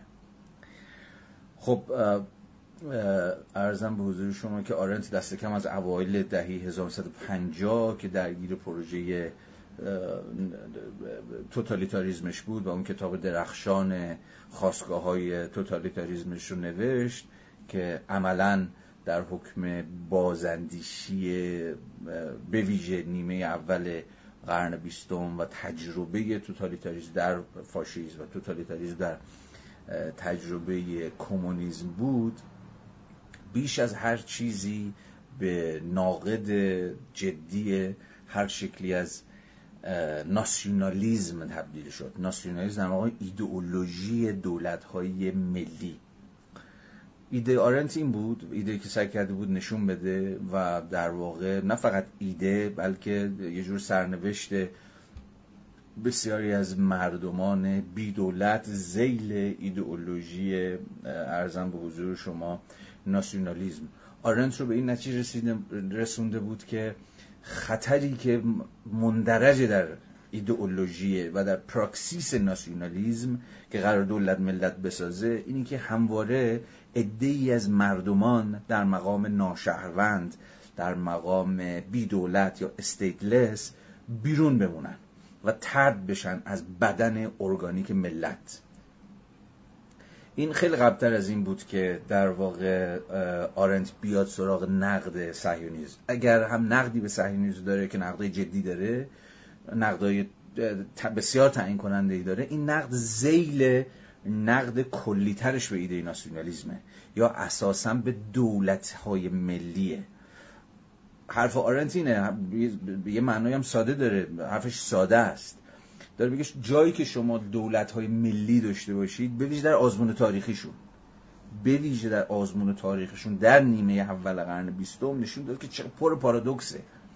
هر کجا که شما پروژه ملت سازی داشته باشید فهم آرنت این بود. هر کجا شما پروژه ملت سازی آمرانه داشته باشید که قرار باشه به دست یک دولت اتفاق بیفته یا در واقع دولت ملت خودش رو بسازه ملت خودش رو تعریف بکنه بویژه در وضعیت جامعه توده ای مواضع آرنت در وضع بشر به خاطرتون بیاد که آرنت می‌گفت ببین از قرن 17 هم به بعد عملا بسیاری از جوامع رفتن به سمت سوی اون چیزی که آرنت اسمش می‌ذاره امر اجتماعی. و اون امر اجتماعی اگر معنایی می داشت در واقع مترادف با سودای یه جور یکسانسازی و بهنجار کردن و برابر کردن زورتوزانه و آمرانه تفاوت ها و اختلاف ها و چندگانگی ها بود. حتی خیلی میشه و باید این نقد آرنت به ایده ناسیونالیزم در مقام پروژه ملت سازی آمرانه ای که انبوهی از ناشهروندان تولید می‌کنه رو برد زیل نقدش به زعم خودش و در ترمینولوژی خودش عصر مدرن که عصر باز در ترمینولوژی و در قاموس او عصر حاکمیت امر اجتماعی. امر اجتماعی به مسابه در تقابل با امر سیاسی. ترمینولوژی آرنتی رو به خاطر بیارید در مقام پروژه یکسانسازی. مثلا ایدهش هم اینه دیگه ایده میگه آقا اصلا دو ایدولوژی دولت ملت و ناسیونالیسم و این بازی ها که از قرن 17 هم به مرور قدرت گرفت و اوج گرفت و در واقع اون نهایتش در نیمه دوم قرن 19 هم رفته رفته پا گرفت. همشون همه این ایدولوژی های ناسیونالیستی به اشکال متفاوتی ملت رو به مسابه یک کل یک پارچه همگنی که واجد قسمی وحدت کلمه است واجد قسمی یک صداییه واجد قسمی یک رنگیه میفهمیدن. برای همینه که شما نه فقط در آلمان فاشیستی بلکه در خیلی از دیگر جوامع هم این سودای بهنجارسازی رو دارید. سودای یک صدا کردن و یک دست کردن و همگن کردن جمعیت زیل ایده ملت رو دارید. این به زم آرند گیر بزرگیه. گیرش چیه؟ اینه که انبوهی از بیرون افتاده ها تحویل شما خواهد داد. انبوهی از کسانی که ناشهروندن و از حقوق شهروندی برخوردار نیستن. انبوهی از اکسکلودت ها تولید می‌کنه. ترد شده ها و اخراج شده ها در مقام ارزم به حضور شما که کسایی که استیتلسن بی دولتن یعنی هیچ دولتی اونها رو به مسابه شهروندان خودش به رسمیت نمی‌شناسه. در مقام مزاحم در مقام ارزم به حضورت که عناصر نابهنجار یا در مقام غریبه ها و بیگانه ها و دیگری ها از بدن خودش از اون بدن ارگانیک و یک دست خودش میندازه بیرون. این خطیه که آرند از ابتدا در پروژه خودش زیل نقد دولت ملت و ایده ناسیونالیزم و پروژه ملت سازی دنبال می‌کرد. درون این خطه که درون این پروژه چیزتر کلیتر و کلانتر آرنته که می‌رسه آرند به نقد سهیونیزم یعنی بازم به طور خلاصه نقد سهیونیزمش زیل نقدش به هر شکلی از ناسیونالیزمه این بسیار بحث مهمیه که باید حواسمون بهش باشه. به تعبیر دیگه حرف ساده آرنزینه حرف ساده که در این حال پر از پیچ و تابه. اینه که سهیونیزم یهودیان رو درست در زمانه ای که دیگه معلوم شده بود خطرات ملیگرایی همون ناسیونالیسم. یعنی اون نیمه دوم قرن نیمه اول قرن بیستم. که معلوم بود ایده ناسیونالیسم سر از چه نکبتی در میاره چقدر پارادوکس تولید می‌کنه چقدر مبتنیه بر تولید ناشهرونده. ایده آرنتینه سهیونیزم دقیقا زمانی که خطرات ناسیونالیسم دیگه داشت پیدا می‌شد و معلوم شده بود که چقدر گیر و گرفتاری داره به ورته دوباره یه جور ناسیونالیزم اونم به ویژه در ورژن افراطی خودش. در version آمرانه خودش که سودای همگن‌سازی ملت یهود در سر داشت میندازه.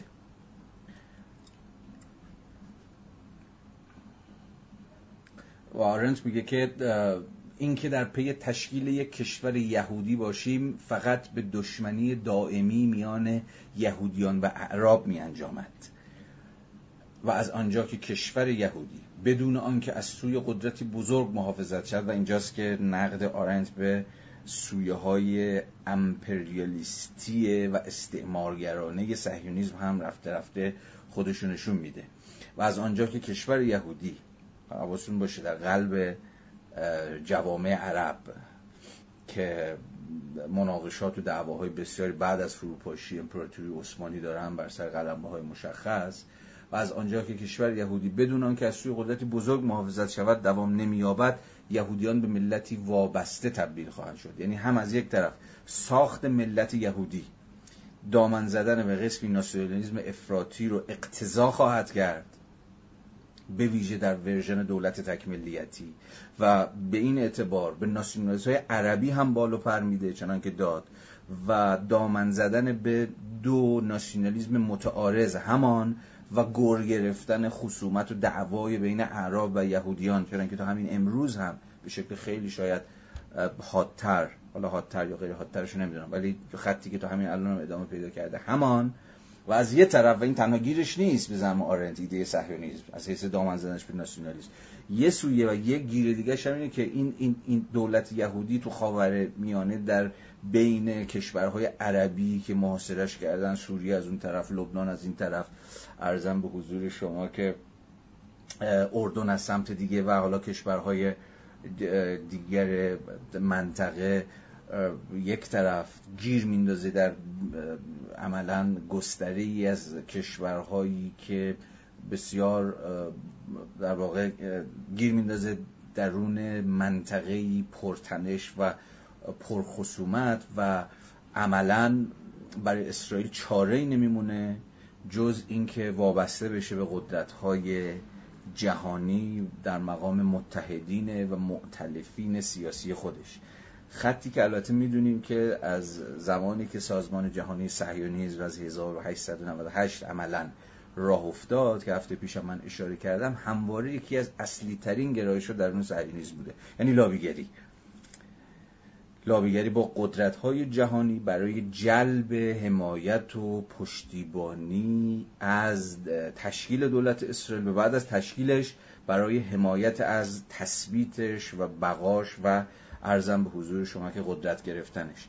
از حیث اگر بحث های تاریخی قرار بود بکنیم می‌شد به انبوهی از شواهد تاریخی اشاره کرد که چگونه اون خط دیپلماتیک لابیگرایانه سازمان جهانی صهیونیسم همواره بحث خودش رو و در واقع اهداف و قایات خودش رو از مجرای به زبان آرنتی وابستگی به قدرت های بزرگ پیش بود یعنی اسرائیل نمی‌تونست تشکیل بشه مگر اینکه حمایت انگلستان رو جلب بکنه مگر اینکه یه دوره نزدیک بشه به آمریکایی یه جایی حتی و در یک دوره ای ارزم به حضور شما که با استالین لاس بزنه و از و در واقع این گونه بنمایاند که تشکیل دولت یهودی در خاور میانه در راستای منافع جمهوری مثلا شوروی سوسیالیستیه و در دوره تاریخی مختلف با قدرت های جهانی مختلف وارد یه جور بدوستون و لابیگری بشه. یعنی که هم سوی ناسیونالیستیش به زم آرند چنان که توضیح دادیم سوی مخاطره آمیزشه و هم سوی وابستگیش به قدرت های امپریالیستی و اصلا تبدیل شدنش به یک پروژه استعمارگرایانه و گسترش طلبانه استعماری. ادامه. و از آنجا که کشور یهودی بدون آنکه از سوی قدرتی بزرگ محافظت شود دوام نمییابد یهودیان به ملتی وابسته تبدیل خواهند شد. حالان که صهیونیسم خود به عنوان راه چاره‌ای برای رهایی از وابستگی معنا معنا پیدا کرده بود. بنابراین آرن در اینجا به یه پارادوکسی اشاره می‌کنه که صهیونیسم ایدئولوژی صهیونیستی زمانی که شکل گرفت ایدهش رهایی از وابستگی بود.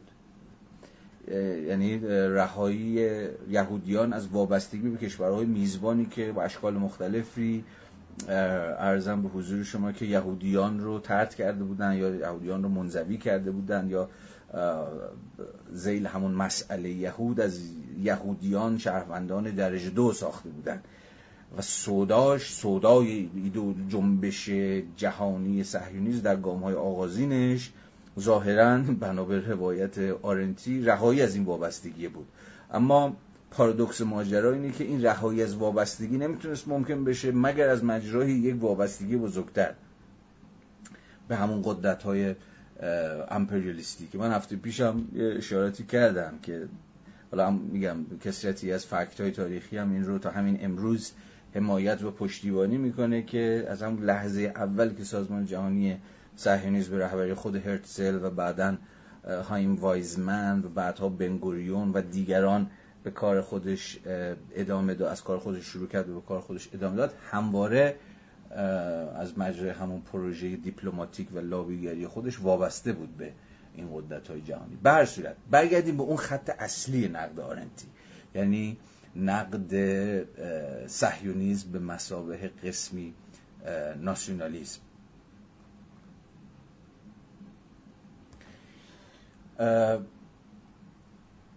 هفته پیش من از دو تا راه حل کم و بیش همزمان برای مسئله یهودیات کردم. که یکیش همون راه حل همگون خواهی بود راه حل اسیمیلیشن بود اینکه یهودیان ادغام بشن در جوامع میزبان خودشون و به این معنا و به این طریق دیگه مسئله یهود خود به خود در پروسی تاریخی حل بشه بره به کارش که دیدیم در اواخر قرن 19 هم جنبش صهیونیستی در مقام نقد ایده هم همگون خواهی سرکلش پیدا شد و حل مسئله یهود در تشکیل دولت مستقل یهودی می‌دونست. یعنی اگر برگردیم به همون ده دو سه دهه پایانی قرن 19 هم ارزم به حضور شما که دو ایدئولو درون جوامع یهودی دو راه حل یا دو ایدئولوژی یا دو استراتژی کاملا معارضه همدیگه داریم هم گونخواهی و صهیونیسم نکته جالب اینه که آرنت بحث خودش رو با نقد هر دوتای اینها شروع می‌کنه. و نشون میده که این دوتا به یک معنایی برخلاف دعوایی که با همدیگه دارن و اختلاف نمایی هایی که بعضا بهش دامن می‌زنن ولی عملا در مفروضات مشترکی ریشه دارن. اجازه بدید فرازی رو براتون بخونم و گفتگو کنیم. بسیار این نکته مهمی این دو دیدگاه یعنی همون همگون خواهی از یه طرف و صهیونیسم از سمت دیگه از نقایص یکسانی رنج می‌برن و هر دو از دل ترس مشترک یهودیان سر بر آورند ترس از اذعان به وجود همیشگی علایق متفاوت میان یهودیان و گروههایی از مردم که در میانشان زندگی می‌کنند. به عبارت دیگه زیستن در میان افرادی که علایق متفاوتی دارند یکی از شرایط تحقق سیاست است. این آرنت ها. حواستون باشه. و نمی‌توان نابودی آن را خواست مگر آنکه نخست حکم به نابودی خود سیاست داد. این این فراز آرنت حتما حتما کسانی رو که حوصله کردن رو وضع بشر رو دارن دنبال می‌کنن حتما شما رو به یاد کتاب وضع بشر میندازه و اونجایی که آرنت از هیته عمومی که همون قلم روی سیاسیه به مسابه حوزه کثیر حوزه حوزه multiple حوزه چندگانه دفاع می‌کنه. و در واقع هیته عمومی براش همون پلیس همون دولت شهر همون واحد سیا همون polity اصلا واحد سیاسی که حالا هر فرمی ممکن است تاریخی پیدا کنه قلمرو چشم‌اندازها و دیدگاه های متفاوته. قلمرو کثرت تکینگی هاست. که نمیشه و نمیباید به نفع یه جور وحدت کلمه به نفع یک جور یک رنگی و یک صدایی خفش کرد. که همینم بعدها میشه نقد عمده آرنت به ناسیونالیسم که دقیقه پیش دیدیم. به زم آرنت هر سودایی برای اینکه اون کسرتی که و اون چندگانگی که و اون تفاوت و ارزم به حضور شما منحصر به فرد بودنی که ویژگی یک زندگی فعالانه سیاسیه. بخواد این رو تعطیل کنه به نام تشکیل یک ملت به نفع, به نفع تشکیل یک ملت یک صدا و همرنگ و همدل و فلان و همان از این دریوری هایی که از این رتوریک هایی که حتی ما در جامعه امروز هم باش به قدر کافی آشنا هستیم تلاش برای تعطیل کردن اختلاف دیسنت که به زمان آرنت رکن سیاست. رکن سیاست دیسنته اختلاف نظره. جایی که اختلاف نظری نباشه چندگانگی ها وجود نداشته باشن خود سیاست هم تعطیل میشه. و جاشو چی می‌گیره؟ مدیریت کردن. مدیریت کردنی که حالا یه ده سیاستمدار حرفه‌ای اون بالا نشستن و ظاهرا به نیابت از مردم مردم رو در مقام یک جمعیت ارزم به حضور شما که منفعل مدیریت می‌کنن و ردخ و فتخ می‌کنن. اونجا شما دیگه منیجمنت دارید مدیریت کردن دارید. حالا مردمی که باید بهشون گفت چی بگن چی نگن چی جوری فکر کنن چی جوری فکر نکنن تا نهایتا یه صدای واحد ازشون به گوش برسه. اون اونجا دیگه قلمرو سیاست نیست قلمرو مدیریت مدیریت سیاسیه. مدیریت سیاسی یه جمعیت منفعلی که ظاهرا یک دل و یک صدا و یک رنگ. اما برای آرنت و فهم آرنتی از سیاست بقا و دوام خود سیاست موکول به اینه که دیسنت باقی بمونه. اختلاف نظر و تفاوت و چنگانگی و ارزم حضور شما که چند صدایی باقی بمونه. حالا آرنت داره میگه که هم سهیونیست ها به صدای تشکیل ملت واحد که قرار یهودی ها رو جمع بکنه و به اونها یه جور وحدت ببخشه در صورتی که هفته پیش هم دیدیم و گفتیم و صحبت هم کردیم که خود یهودیان در عمل برخلاف اسطوره های سازنده و مؤسس صهیونیسم ملتی حالا ملت داخل گیومه. عمیقا چند پاره و عمیقا متفاوته به همدیگه. اما خود دولت یهودی و سودای تشکیل یهودی و ملت یک پارچه یهود به زم آرنت که همون ایدولوژی صهیونیستی این کسرت رو خفه می‌کنه. حتی درون خود قوم یهود کسرت رو خفه می‌کنه. و از اون طرف و از اون طرف همگون‌خواهی هم که سوداش چنان که دیدیم چیزی نبود جز اینکه ما هم یکی بشیم مثل بقیه. یا دست کم تو version ی که آرنت داره از همگون‌خواهی یا همون social assimilation ازش حرف می‌زنه انگار این بود که یهودیان باید از یهودی بودن خودشون به یک معنایی دست بردارن یعنی از تفاوتشون. و در برابر یک شهروندی بشن حالا شهروند که نه ولی یه, یه کسی بشن مثل بقیه. و به این معنا از اون چیز خودشون از اون تکینگی خودشون دست بردارن.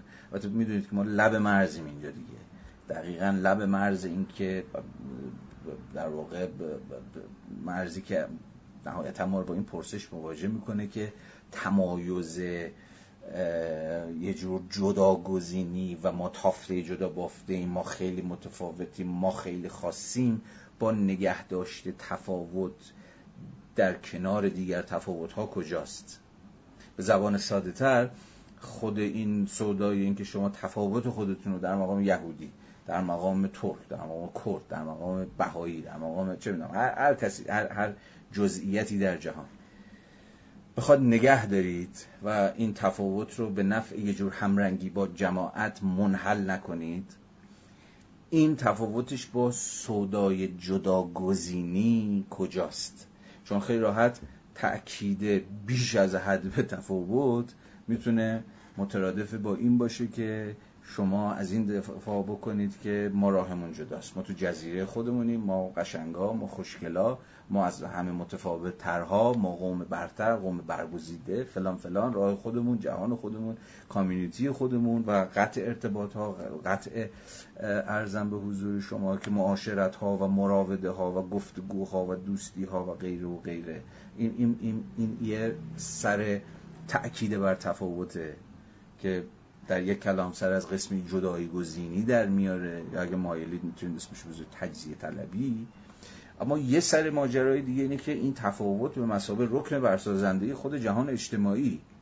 یعنی بدون اینکه حالا خلاصش کنم این بس ممکنه ما رو به جاهای عجیب غریبی ببره. به حال خواستم اینو بگم که تا جایی که به آرنت مربوط میشه ایده همگون خواهی رو هم از حیث سوداش برای انحلال تفاوت نقد می‌کنه. همگون خواهان هم در نهایت می‌خوان یهودیت یهودی رو ازش بگیرن. یعنی تفاوتش ازش بگیرن.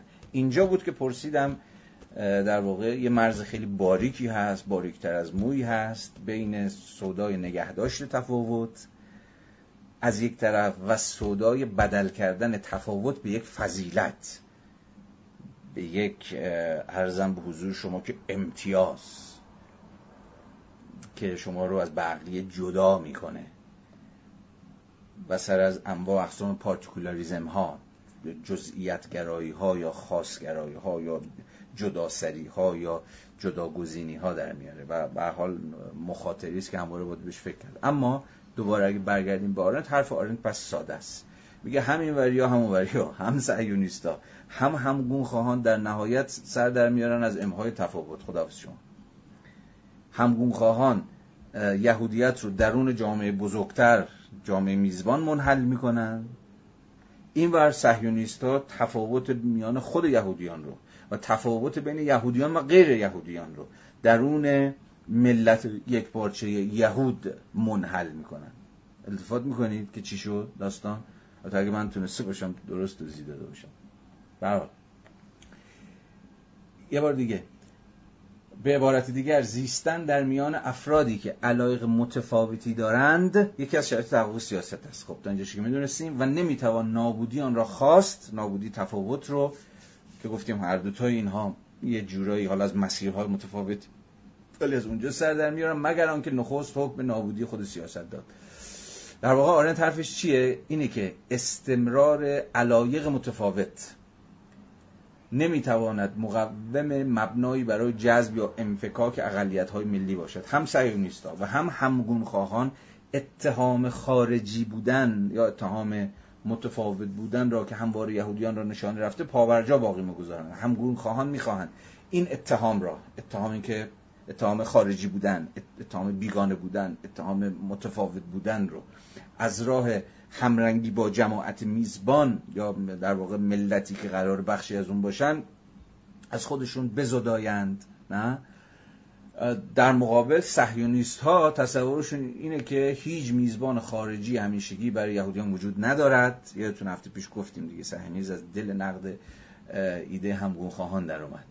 و یهود ستیزان در چنین جوامعی باز هم آنها رو یهودی حساب میآورند و از اینجاش مهمه. و فقط استقرار یک ملت یهودی می‌تواند میهن و, و امنیت ضروری برای یهودیان را فراهم آورد. یعنی باز از طریق یه جور ارزم به حضور شما که تصدیق این که تصدیق یه جور یکپارچگی و همگنسازی قوم یهود در بیرون مرزهای دولت ملت های میزبان. و این برای آرنت چیزی نبود جز امهای سیاست.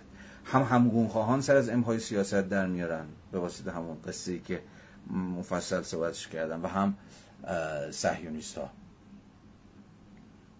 اما یه فراز دیگه در همین بحث آرنت که ما رو یه قدم دیگه جلوتر می‌بره در نقدی که آرنت به ایده صهیونیسم به مثابه ناسیونالیسم داره.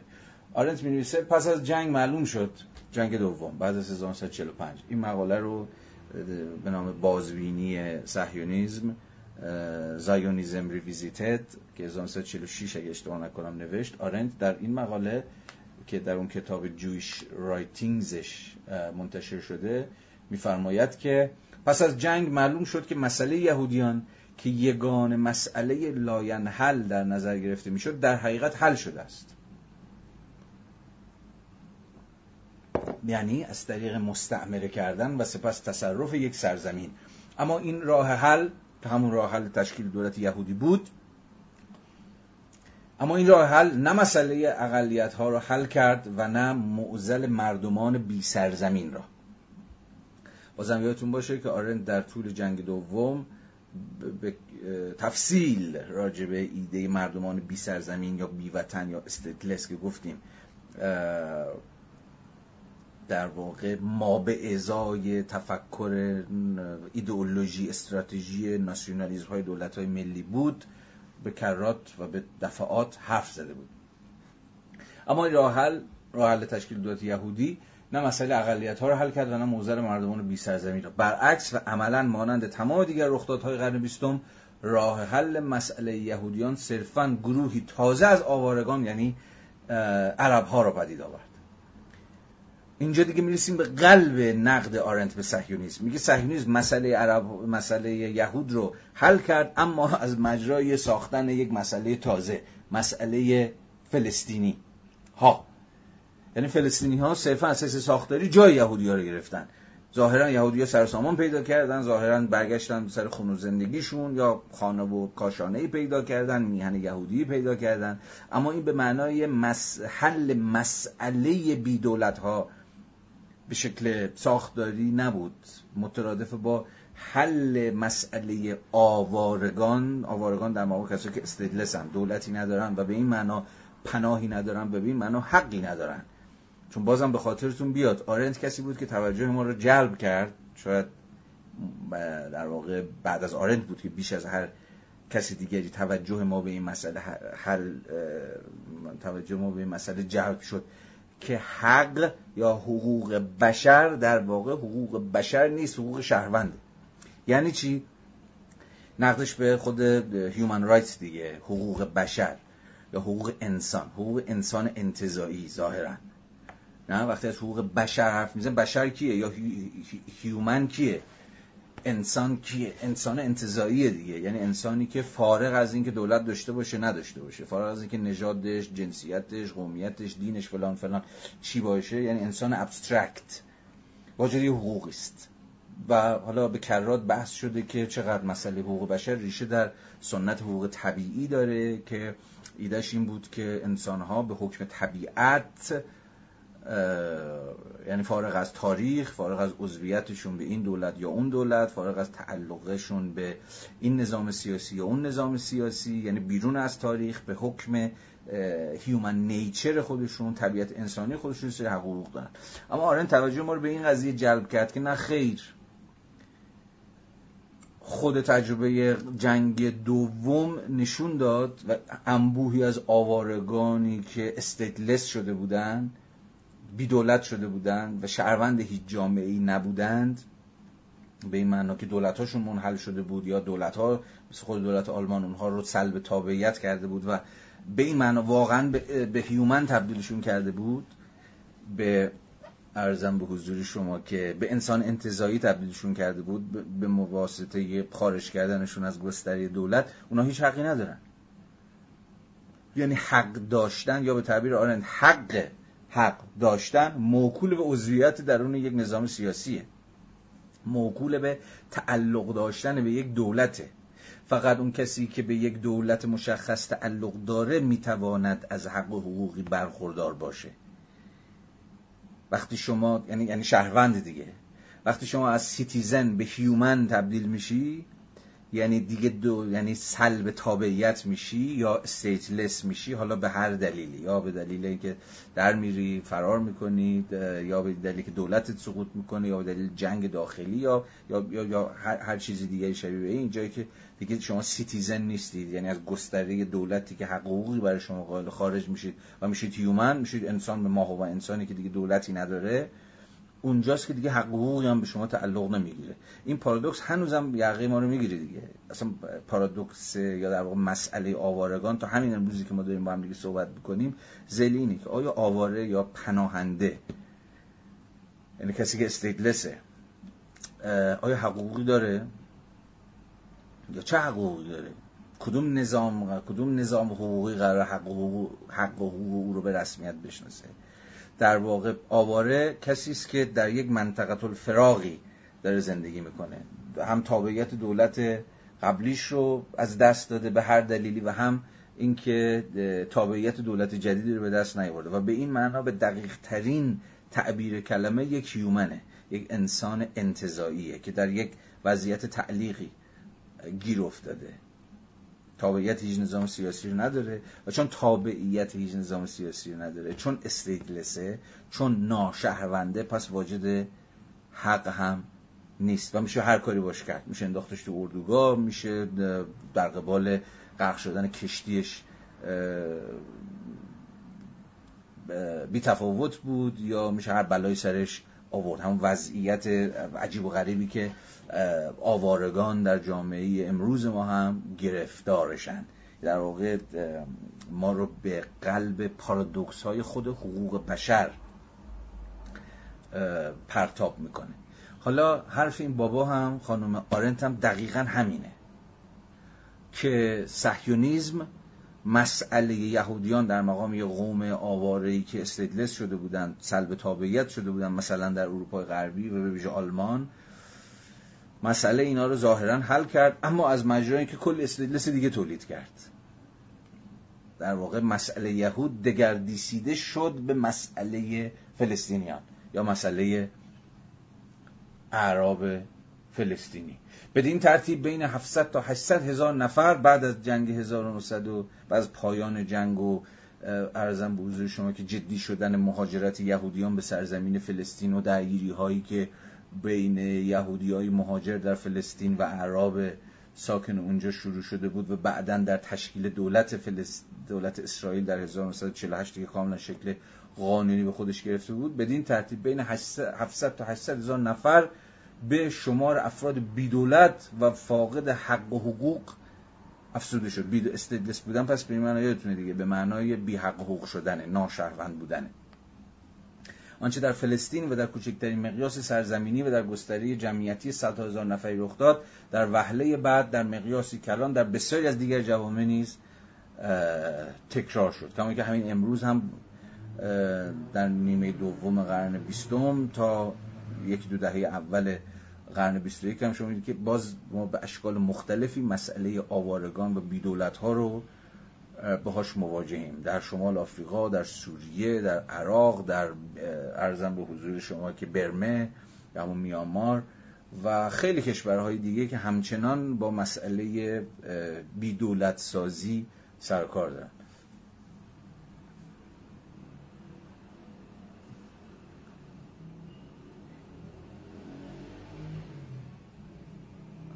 بنابراین تمام تلاش آرنت برای نقد سهیونیزم چنان که دیگه تا الان باید روشن شده باشه نقد ارزم به حضور شما که همه پارادوکس هایی که همه تناقض هایی که از دل تشکیل دولت ملی که به ویژه بر ایده ملت یک پارچه یا یه جور دولت تکملیتی از دلش در میاد استوار این نقد های آرنتی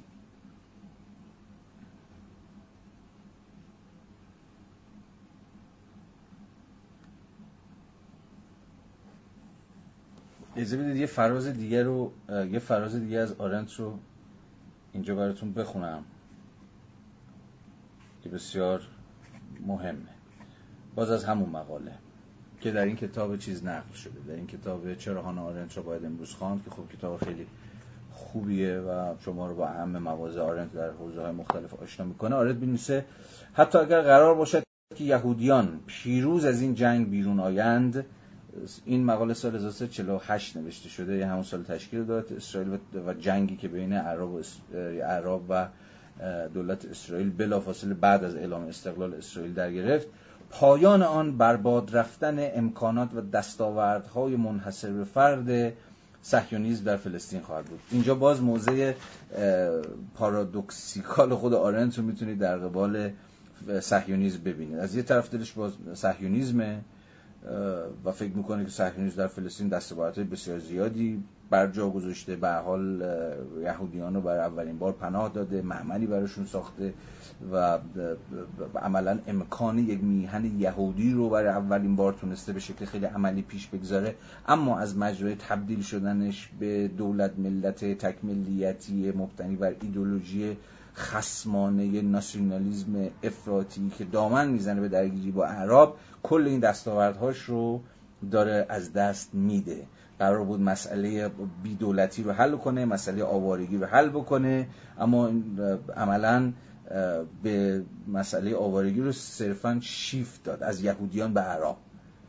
و برای آرنتی که به نوعی فرزند روشنگریه و درون قلم روی ارزش های یونیورسال میاندیشه و هیچ اولویتی یادتونه. فراز فرازهایی که هفته پیش در نامنگاری بین شلم و آرنت با هم دیگه خوندیم و هیچ اولویتی هیچ فضیلت هیچ برتری برای یهودی یهودیان قائل نیست و چون خودش حالا یهودیه بنا به تصادف طبیعی مسئله این باشه که حالا مسئله یهودیان حل بشه دیگران حالا هر بلایی سرشون اومد به درک این این خطی نیست که آرنت دنبال بکنه. یونیورسالیزم آرنت اون کلی‌گرایی اخلاقی که کسی مثل آرنت بهش قائله مسئله‌ش حل خود مسئله آوارگی فارغ از اینکه یه دوره مصداق این آوارگی یهودیا باشن یا یه دوره دیگه مصداق این آوارگی اعراب یا همون فلسطینیا در هر صورت حرف دوستمون اینه که حتی اگر قرار باشد که یهودیان پیروز از این جنگ بیرون آیند پایان آن برباد رفتن امکانات و دستاوردهای منحصر به فرد صهیونیست در فلسطین خواهد بود.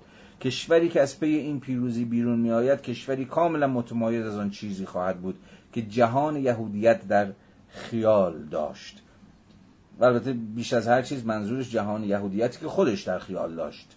تو جهان یهودیت هم باز صحبت کردیم دیگه. در کلی یک پارچه وجود نداشت.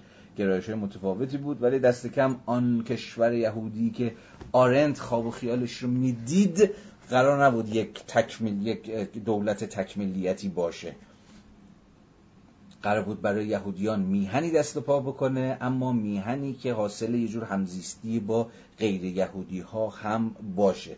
به ویژه در واقع آرنت اوایل دهه 1930 یادتونه دیگه گفتیم در کنار مارتین بوبر و چند نفر دیگه حتی یه حزب سیاسی یا یه چیزی شبیه به حزب سیاسی تشکیل داده بودن که با قاطعیت از تشکیل یک دولت دو ملیتی سخن می‌گفت. یهودیان پیروز در محاصره جمعیت سراپا متخاصم عرب زندگی خواهد کرد. منزوی در میان مرزهایی که مدام مورد تهدید قرار می‌گیرند.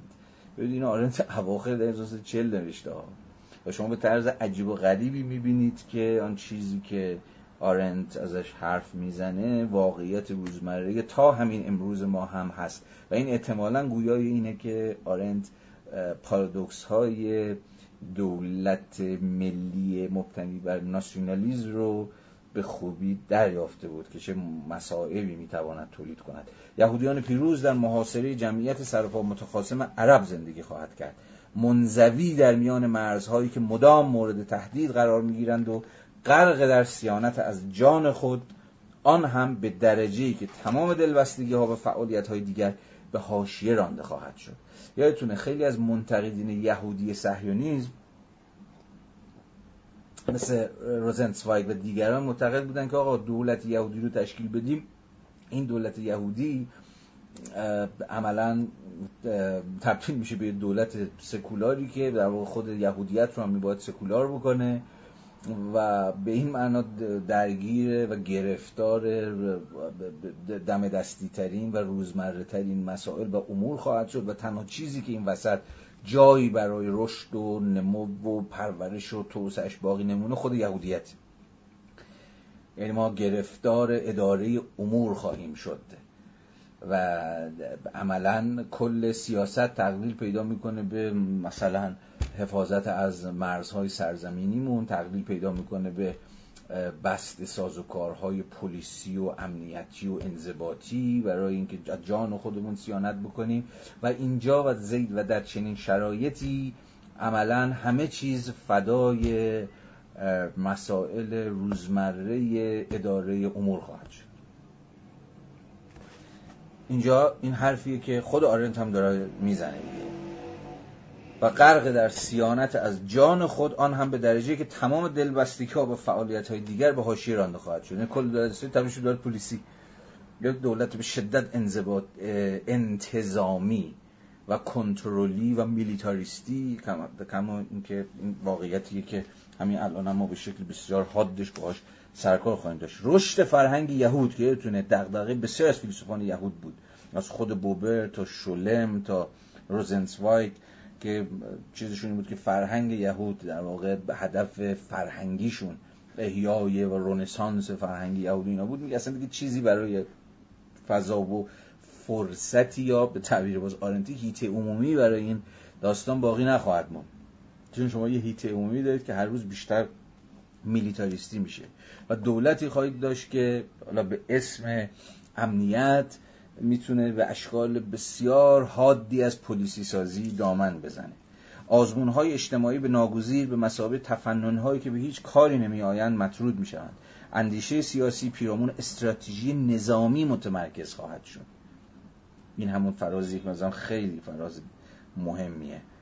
کل اندیشه, اندیشه سیاسی که برای آرند در حکم فکر کردن به شرایط امکان همزیستی کسرت ها درون هیت عمومیه و دامن زدن به اشکال متفاوتی از کنش یا همون اکشنه برای پیشبرد امور عمومی و سیاسی به بود در چنین وضعیتی که شما یه دولتی دارید که محاصره شده به دست دشمنان و دشمنان متخاصمی که می‌خوان سر به تن شما نباشه در چنین وضعیتی هیت عمومی اصلا ممکن نخواهد بود و سیاستی ممکن نخواهد بود و هم و جاش رو انبوهی از استراتژی های نظامی خواهد گرفت. توسعه اقتصادی فقط بر حسب نیازهای جنگی پیش خواهد رفت و این همه سرنوشت ملتی خواهد بود. صرف نظر از اینکه چه تعداد مهاجر دیگر را بتواند جذب کند و مرزهای خود را تا کجاها گسترش دهد. تمامیت فلسطین و اردن خاص جنون آمیز تجدید نظر طلبان است. اینجا یه اشاره داره می‌کنه به رویزیونیستایی مثل همون جابوتنسکی و دیگرانی که بازم هفته پیش راجبش صحبت کردیم و در واقع شاخه صهیونیستای افراطی که همین امروز هم هستن. و خیلی هم جدی و در واقع قلم روی سرزمینی سرزمینی که به نظر اونها میهن یهودیه همین یه باریکه کوچیک نیست. کل سوریه رو در بر می‌گیره.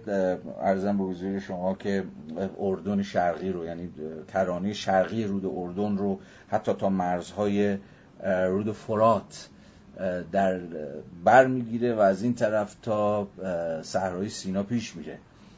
همین از همون زمان هم بحثای عمده ای که بین خود صهیونیست ها وجود داشت و یکی از اختلافاتی که همین الان هم صهیونیست ها بعضا تو سر کله هم دیگه می‌زنن خود مرزهای میهن یهودیه.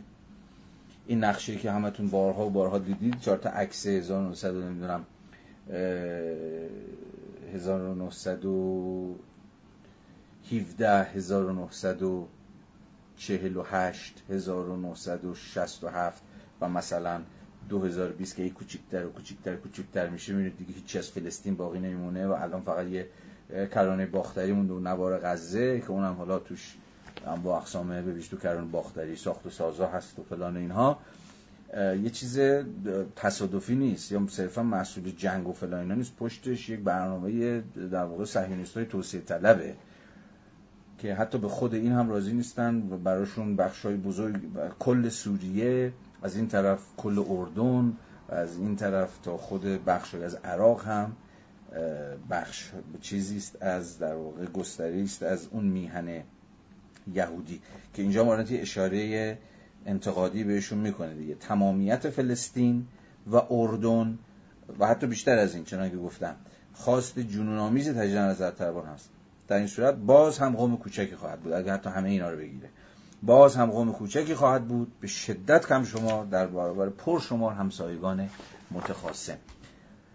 پس اگر حالا به رغم همه دست و پایی که من سعی کردم بزنم روشن باشه که اون هسته سخت نقد آرنتی به ایده صهیونیست چیه و فارغ از نقد نظری که آرنت داشت. فکر می‌کرد در عمل هم تشکیل این دولت یهودی که فقط قرار دولت یهودی باشه و در برابر انبوهی از استیتلس ها رو انبوهی از بیدولت ها و ناشهروندان عرب فلسطینی رو تولید بکنه چه چیزهایی ایجاد خواهد کرد چه تناقض ها و تنش هایی ایجاد خواهد کرد. اون موقع میشه فهمید که در واقع کسی مثل آرنت حرفی حسابش چیه. اما نکته آخر رو بذارید فقط به این ایده اشاره بکنم و بگذارم که آرن دست کم تا دو دوره از زندگی خودش دو تا راه حل کم و بیش مستقل ولی در این حال همبسته داشت برای این مسئله. خب نقدش به صهیونیسم به ویژه از اون طرف که نمی‌تونست مترادف با ایده همگون خواهان باشه این سوال پیشنهاد این سوال پیش می‌کشه اگر صهیونیسم نه. و اگر از اون طرفم همگون خواهی هم نه پس چرا حلی؟ اوایل در 1930 که اشاره کردم کسی مثل آرنت به ایده دولت, دولت دوملیتی در واقع فکر می‌کرد بای نشنال استیت. اما به مرور بعد از جنگ 1945 و پایان جنگ در سال 1945 به ایده ارزم حضور شما یک کشور فدراتیو شورایی رسید که در واقع اسرائیل ارزم به حضور شما تبدیل بشه به کشور فدراتیو که به دست انجمنها یا شوراهای محلی اعراب و یهودیان حالا یا مستقل یا در همکاری و در همتنیدگیشون با همدیگه تبدیل شه. یعنی عوض یک دولت ملت یک پارچه مبتنی بر جور تعلق قومی یا مذهبی یا نژادی یا هر چیز دیگه شبیه به این تبدیل بشه به یه فضای اشتراکی که هم برای یهودیان و هم برای اعراب در مقام شهروندان برابر حق همزیستی قائل باشه. اون هم نه از مجرای دولت مرکزی که اون بالاست بلکه از مجرای جور توزیع ارزی قدرت در شوراها و انجمنهای چندگانه. صفحه چیز این فراز رو هم بخونم که خود آرنت در واقع می نویسه بعد این تو این پیشنهاد خودش رو خیلی فشرده توضیح میده. پیشنهاد کشور فدراتیو به عنوان چاره ای که اخیرا هم دکتر مگنس آن را یکی از این نظری پردازان یهودی به عنوان چیزی که اخیرا هم دکتر مگنس آن را تایید کرده است بسیار واقع بینانه تر می نماید واقع بینانه تر از تشکیل دولت یهودی با همه گیر و گرفتاری هاش با وجود اینکه این پیشنهاد به تأسیس یک دولت مشترک متشکل از دو قوم مختلف می انجامد از مجموعه دردسر آفرین اکثریت اقلیت که ذاتا حل ناشدنی است احتراز می کند علاوه بر این یک کشور فدراتیو به ناگزیر مبتنی بر شوراهای یهودی عربی خواهد بود. بدین معنی که نزاع یهود عرب در پایین ترین و نوید بخشترین سطح همسایگی و نزدیکی حل خواهد شد. اما همه ما می‌دونیم که این پیشنهاد آرنت اون موقع به مسابقه پیشنهاد انتظایی که یه یهودی که معلوم نیست چقدر یهودیه یا یه یهودی که معلوم نیست چقدر واقعا به قوم یهود تعلق خاطر داره مطرح می‌کنه و خب چنان که دیگه خود همه ما در جرنش هستیم. کاملا ایده گم و گوریه. الان در بحث هایی که زیل راه حل مسئله صهیونیسم مطرح میشه.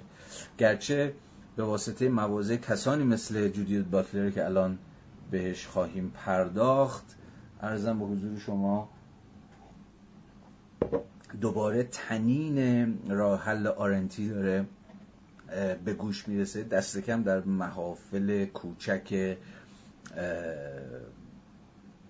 کشور اسرائیل که ارزم به حضور شما که بسیاری از یهودی ها دارن با بسیاری از فلسطینی ها ارزم به حضور شما که همکاری می‌کنن. بنابراین به یه زبان راه حل آرنت راه حل راه حل تشکیل دو دولت مستقل نیست. چیزی که همین الان هم ظاهرا شدنی ترین و منطقی ترین و واقعی ترین و واقع بینانه ترین راه حل راه حل دو دولت دیگه. آقا اسرائیل سر جای خودش این طرف هم فلسطینی ها در کرانه باختری و نوار غزه. ارزم به حضور شما که دولت خودشون تشکیل بدن. سالهای سال هم هست که سازمان ملل داره ازش حمایت می‌کنه.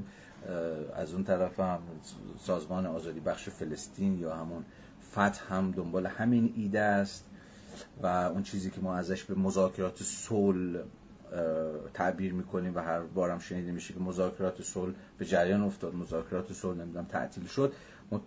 ناظر بر همین راه حل تشکیل دو دولت مستقل اسرائیل و فلسطینه. اما راه حل دیگه ای که این به دست جریان های آلترناتیو داره مطرح میشه اینه که تشکیل دو دولت ارزم به حضور شما که کمکی به مسئله نمی‌کنه اصلا غیر ممکن. در برابر آن چیزی که باید داشت یک دولت واحده که کل قلم رو فلسطین رو در بر بگیره اما به اتکای تبدیل شدن همه ساکنین اهم از یهودی اهم از عرب به شهروندانی که همه به یک اندازه حق و حقوقی دارن می‌تونن در انتخابات شرکت کنن یا می‌تونن تشکلها و سازمانها یا به قول آرنت انجمنهای یهودی عرب خودشون داشته باشن و به این معنا در ساختن اشتراکی اون سرزمین کمک بکنن و مشارکت بکنن. اینکه این راه حل حالا چقدر اوتوپیاییه این چقدر شدنیه چقدر شدنی نیست و انبوهی از مسائلی که بی پاسخ می‌گذاره مسئله بازگشت آوارگان مسئله شهرک ها مسئله سلب مالکیت هایی که اتفاق افتاده اینها مثلا چه خواهد شد؟ این همه حالا البته موضوعاتی است که باید به تفسیر راجبشون صحبت کرد. اما می‌خوام بگم که دوباره در سالهای اخیر تنین اون راه حل آرنتی حالا با صورت بندی های دیگه داره شنیده میشه. اجازه بدید که به چند فراز هم راجع به باتلر صحبت بکنیم چون که گفتم باتلر نسخه رادیکالیزه شده عملا آرنت و بخش وسیعی از موازش رو باتلر در گفتگوی انتقادی با آرنت که پیش می‌بره.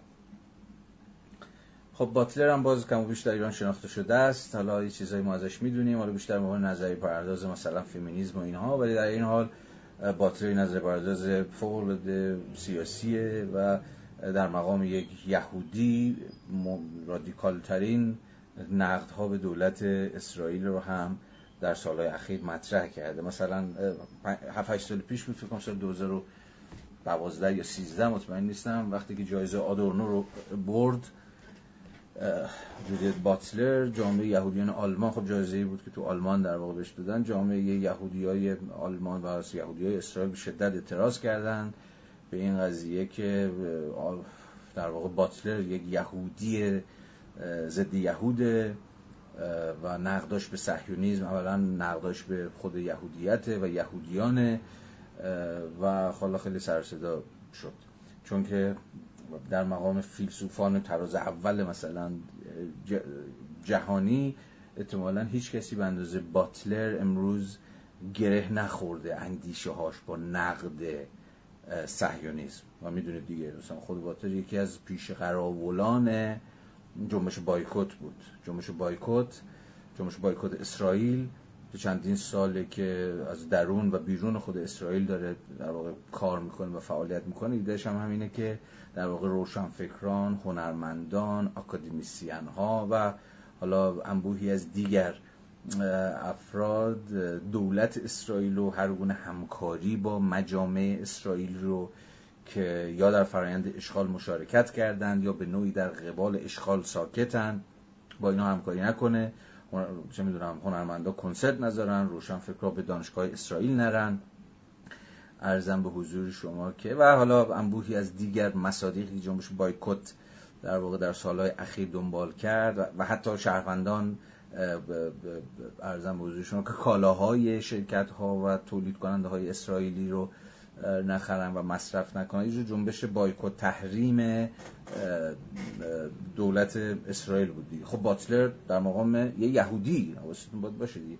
در مقام یه یهودی همیشه یکی از همراهانه و بعضا یه جاهایی حتی نظریه پردازان جنبش بایکوت بوده که ارزم به حضورشون در خیلی از جهان بسیار مؤثر عمل کرد و تونست یک اجماع جهانی رو علیه دولت اسرائیل ایجاد بکنه. گرچه همیشه مناقشات و بحثایی هم وجود داشته که در واقع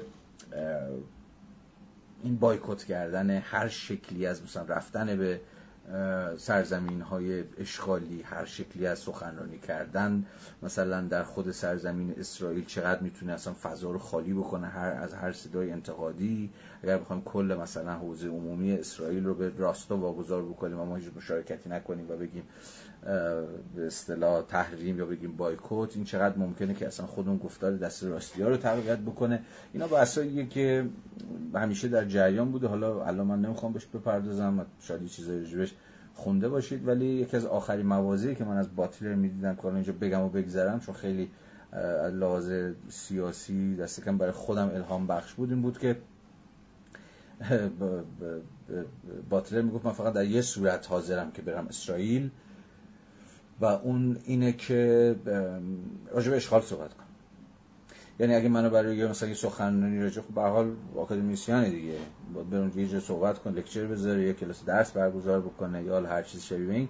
و اگه راجع فوکو از من دعوت بکنید من نخواهم اومد. اگه راجع به آلمانی بخواید براتون صحبت بکنم اگه راجع فلسفه پرفورماتیویتی و مطابق جنسیت براتون حرف بزنم در واقع به اسرائیل نخواهم اومد چون اینا حرفاییه که میشه جای دیگه هم زد و چیزهای شبیه این. ولی اگر که موضوع بر سر اشغال باشه بر سر مسئله اسرائیل فلسطین باشه میشه رفت و در اکادمیا یا در خود جامعه حوزه عمومی مثلا اسرائیل موضوع صحبت کرد. این شرط اول.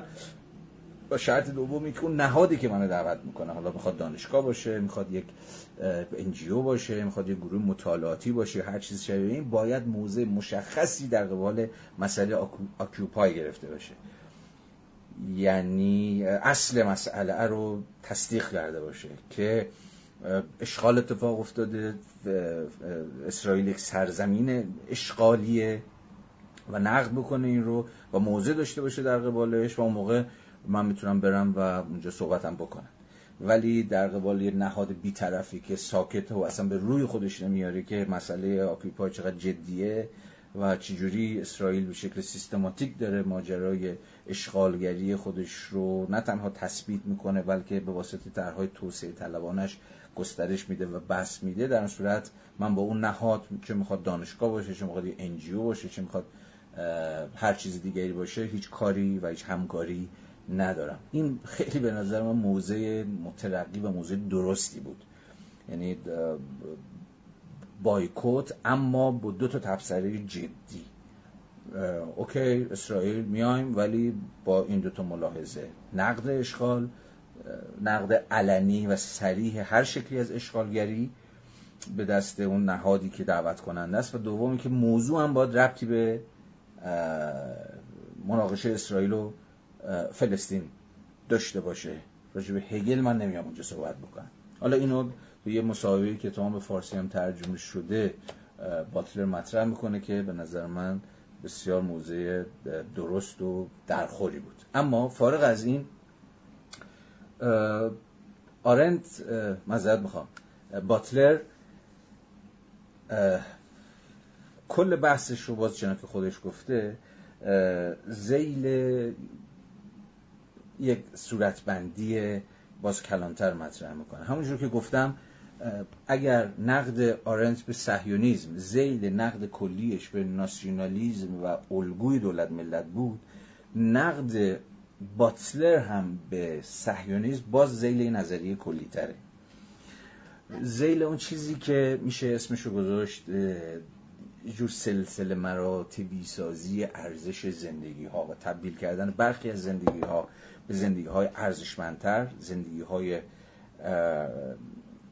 ارزم به حضور شما که ارجمندتر و مهمتر که سوگواری پذیرند که به یاد آمدنی هند که روایت کردنی هند و در برابر زندگی هایی که سوگواری پذیر نیستند یا اگر, اگر اون زندگی ها مردن مردن نه سوگواری نه عزاداری نه تأسفی نه هیچی و نه دادخواهی هیچی که به این اعتبار زندگی های ناارجمندن یا کم ارزشن یا بی اهمیتن یا کم اهمیتن باتلر از اوایل در واقع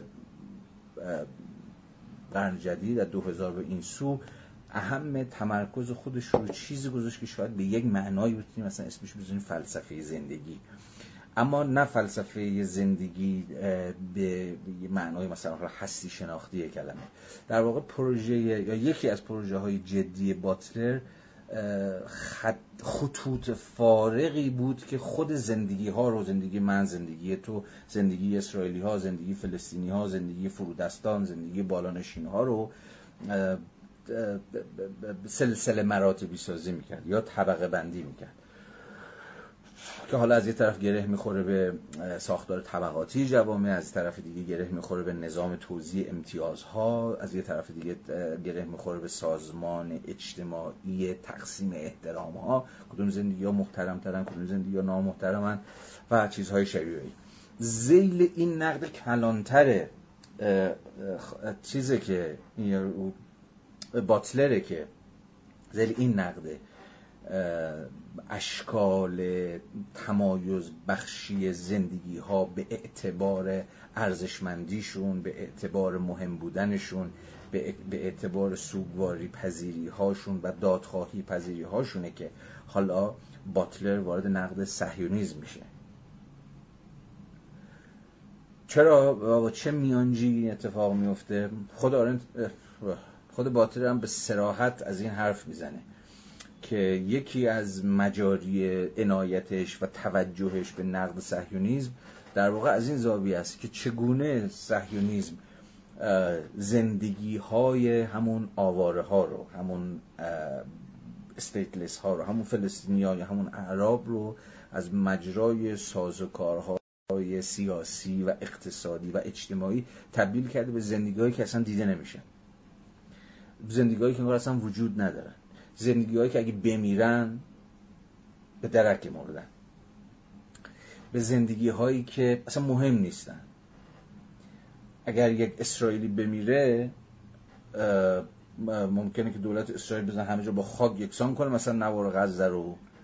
ولی اگر 200 تا 300 تا هزار تا عرب ساکن غزه هم مردن به درک مردن یعنی باتلر توجه ما رو زیل نقد صهیونیزم به این تقسیم بندی ارزش زندگی ها جلب می‌کنه. که هر روز ما باش درگیریم. تو رسانه ها تو اخبار تو شبکه مجازی تو سیاست گذاری های دولتی و انبوهی از دیگر سطوح زندگی اجتماعی ما هر روز داریم تجربهش می‌کنیم. زندگی هایی که مهمن و زندگی هایی که مهم نیستن. حالا این بحث رو اگر از اون زمینه اسرائیل و فلسطینش بیاریم و وسیتر نگاش بکنیم حالا تو کلاس آرنت هفته پیشم یه اشاراتی کردم. این شکل از ارزش گذاری افتراقی زندگی ها رو می‌تونیم در جامعه مثل جامعه خودمونم در انبوهی از مثال ها و به اتکای ردگیری ساز و کارهای اجرایی در سطوح متفاوت ببینیم. حالا من از این بحث در میگذرم چون ما رو وارد سطوح دیگری از موضوع می‌کنه. چند فراز رو می‌خونم از مقاله ای از باتلر که دست برغذا در گفتگوی باز با آرنت داره پیش میره. پس فقط همین رو داشته باشید از من که نقد آرنت به سهیونیزم زیل اون نقادی در واقع ارزش گذاری افتراقی همون دیفرنشیال زندگی ها مطرح میشه. باتلر می‌رسه صرفا قصد ندارم بگویم یهودیان ملزمن اسرائیل را نقد کنند. هرچند در واقع باید بگویم آنها مجبورند. در واقع ما مجبوریم. با توجه به اینکه اسرائیل به نام یهودیان عمل می‌کنه.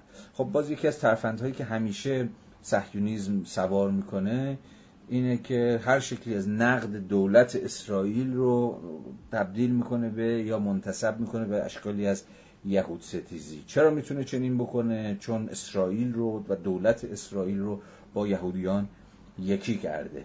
یا در واقع دولت اسرائیل رو نماینده همه یهودیان جا می‌زنه. در صورتی که دیگه باید تا الان روشن شده باشه که اصلا چنین چیزی نیست.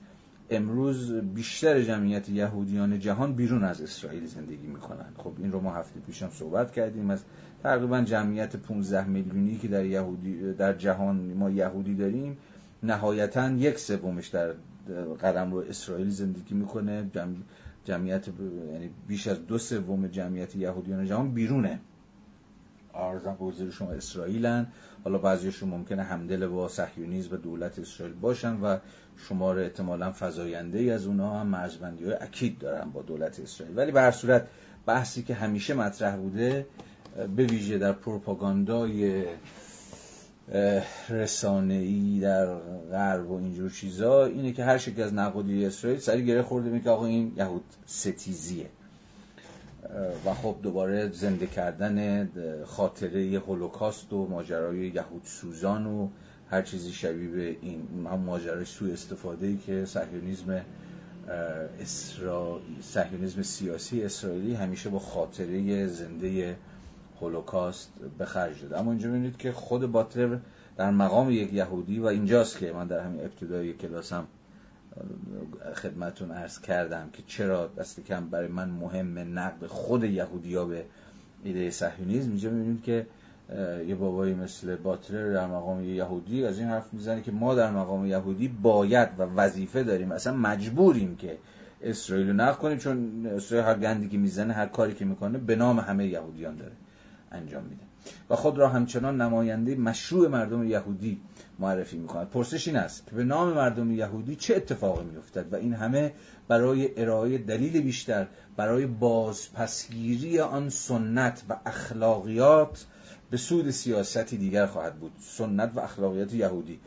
باطل جز کساییه که خیلی بیشتر از کسی مثل آرند قائل به اینه که درون خود سنت و اخلاقیات و فلسفه یهودی ظرفیت های اخلاقی جدی برای نقد صهیونیسم وجود داره و اصلا دعوت به اخلاقی بودن وجود داره. برای همین مثلا عنایتش به مارتین بوبر. خب خیلی نظر داره دیگه باتلر به بوبر و به فلسفه بوبر که یه اشارتی بهش کردیم و برای همینه که هنوز میراث لویناسی برای اون مهمه. با اینکه دیدیم لویناس کجا به شکل نابسنده وقتی به خود مورد واقعی و انضمامی اسرائیل فلسطین می‌رسه به نظر من ناگهان کمیتش لنگ می‌زنه. اما برای کسی مثل باتلری که می‌خواد از ظرفیت های فلسفه یهودی برای نقد اسرائیل استفاده بکنه کسی مثل لویناس هنوز مهمه همون مقاله که ارجاع دادم لویناس علیه لویناس. با این حال این شکل خاص از حل مسئله به چالش کشیده می شود اگر فرض کنیم در چارچوب های اخلاقی متفاوت یهودی بودن خود پروژه ضد هویت گرایانه است. خب اینجا تلاش بسیار جدی و رادیکالی داره. باترر به خرج میده برای اینکه اصلا یهودی بودن رو به مسابقه یه جور صدای ضد هویت گرایانه توضیح بده. تا آنجا که می‌توان گفت یهودی بودن متضمن برقرار کردن نسبتی اخلاقی با غیر یهودیان است. باز اینجا شما می‌تونید تنین بوبر رو مناطق بوبری رو و حتی تنین موضع لویناس راجع به اخلاق و مسابه رابطه من و دیگری رو بشنوید. و اینجاست که رفیقمون باتلر می‌رسه به ایده کوهابیتیشن همزیستی. و همزیستی به مسابه چی؟ در واقع به مسابه یه جور تشریک مساعی در یک جهان مشترک. و اصلا به شکل درخشانی داره خود یهودی بودن رو به مسابه جور الزام به رابطه اخلاقی با غیر یهودیان توضیح میده. که در واقع از هم یهودی و هم غیر یهودی رو واسازی خواهد کرد. یعنی از قبل این رابطه یهودی غیر یهودی هر دو از قبل این رابطه همدیگر متفاوت می‌کنن همدیگر رو دیکانستراکت می‌کنن. یا به تعبیر دیگه از هم هویت زدایی می‌کنن. در یک رابطه دیگه من نه من می‌تونم من باقی بمونم. در مقام یک هویت توپر منسجمه که مرزا مشخصه همه چیزم سر جاشه و نه دیگه تو تو باقی میمونی. از قبل این رابطه یا همون cohabitation چیزی باتلری هم من تو رو متفاوت می‌کنم هم تو منو واسازی می‌کنی deconstruct می‌کنی. پس به این معنا همزیستی cohabitation فرق می‌کنه با یه جور multiculturalism به معنای لیبرالی کلمه که حالا هر کسی در واقع تفاوت ها صرفا هستند و هر کدوم در جزیره خودش و در محدودی خودش و در مرز خودش به حیات خودش ادامه میده. ایده کوهابیتیشن باتلری با در واقع مولتی کالچرزم تفاوتش همینه که به معنای این نیست که هر کسی در گوشه دنج خودش سر جای خودش امن و امان به زندگی خودش ادامه خواهد داد. بلکه این ایده کوهابیتیشن مستلزم جور به اشتراک گذاشتن خود تفاوت هاست. یهودی با غیر یهودی و غیر یهودی با یهودی. و از قبل حالا شما اینها رو معاصر سازی بکنید اینها رو سعی کنید باهاش به شرایط خودمون فکر بکنید. من دیگه این دیگه وارد هی مثلا مثال زدن از تجربه خودمون اینجور چیزا نمیشم چون دیگه بحث ما ممکنه دور بشه. باز پرابلماتیک رو بگیرید دیگه و چیزش بکنید. بستش بدید در قبال مسائل و موضوعات مختلف. اما می‌خوام, می‌خوام توجه شما رو به این جلب بکنم که پس به این معنا چگونه ایده کوابیتیشن باتلری همزیستیه در واقع به قول خودش یک پروژه اصلا ضد هویت گرایان است. دیگه هویت من هویت من باقی نمیمونه بلکه قاطی میشه با ترکیب میشه با انبوهی از دیگران غیر منی که من باهاشون در یک جهان اشتراکی سهیمم. یه فراز دیگه. این نکته حقیقت خواهد داشت که نقادی خشونت دولت اسرائیل را به عنوان مثال می‌توان همچون نقادی دولت یهودی تفسیر کرد. درست همان گونه که می‌توان هر دولت دیگری را که اعمال اشغالگرانه تصرف و تخریب شالوده های قابل سکونت یک اقلیت را انجام می‌دهد به نقد کشید. این بسیار نکته مهمیه. اگر بهش توجه بکنیم. در واقع باتلر داره اینجا میگه ببین این چیز اسرائیل که داره اقلیت حالا اقلیت نه لزوما معنی کمی کلمه. به مثلا حاکم طرف صاحب قدرت یا طرف فاقد قدرت یا هر اسمی که شما روش می‌ذارید برشه میگه ببین فقط این اقدامات تصرف و اشغال و تخریب و ترد و شهروند زدایی و چیزهای شبیه به این منحصر صرفا به دولت اسرائیل نیست. باید حواسون باشه. بیش از اندازه دولت اسرائیل رو به مسابقه دولت خاص یا تافته جدا بافته فرض نگیریم همه پارادوکس های در واقع دولت اسرائیل در مقام قسمی ناسیونالیزم چنان که صحبتش کردم پارادوکس که هر دولتی کمتر یا بیشتر داره. دیدیم که آرنت بحث خودش در نقد صهیونیسم چجوری از نقد کلانتر هر شکلی از دولت ملی بیرون کشید؟ صهیونیسم صرفا یه مستاق تاریخی البته بسیار مهم و تعیین کننده و استراتژیک بود. اما اصل نقد نقد کلی و عامه. هر دولت ملتی به اشکال متفاوت در به درجات متفاوت دستخوش پیش برده سیاست های ترد کننده است. نباید این رو صرفا به دولت اسرائیل نسبت داد. مثلا اینه که دولت های عربی مثلا خیلی دولت گوگولی. دولت اسرائیل مثلا دولت جعلیه چون خیلی بحث میشه دیگه. دولت اسرائیل جعلیه. خب بعد جعلیه. کدوم دولت جعلی نیست؟ دولت عربی هم همشون جعلیه جعلی یعنی سرزمین های عراق و عربستان و سوریه و لبنان اینا همه اینها بعد از فروپاشی امپراتوری عثمانی ها رو صحبتش کردیم. بعد از 1918 و در نتیجه زد و بندها و لابیگری ها با دولت های امپریالیستی فرانسه و انگلستان و اینها ممکن شدن و بیش از اون که نتیجه مثلا جنبش های آزادی خواهانه مردمی باشن و از درون جوشیده باشن اومده باشن بیرون نتیجه طرحهای آمرانه امپریالیزم بین الملل بودن. نتیجه جور توافق مثلا دولت های یا هم قدرت های جهانی با الیت یا همون نخبگان زینوفوز هر یک از این سرزمین. حالا آل سعود در عربستان حالا فلان کسک در عراق یا لبنان یا سوریه یا اردن هاشمی یا هر چیزی دیگه شبیه این. حالا راجع به دولت ایران بعدا باید و مستقلا باید صحبت کرد. این نکته خیلی مهمه. یعنی دولت اسرائیل درسته هر دولتی خاصه هر دولتی تاریخ خاص خودش داره پراکسیس های خودش داره که منحصر به فردش می‌کنه. اما این به معنی نیست که فقط دولت اسرائیل چیز سیاست های ترد و شهر در واقع تولید ناشهروندان رو بذارید.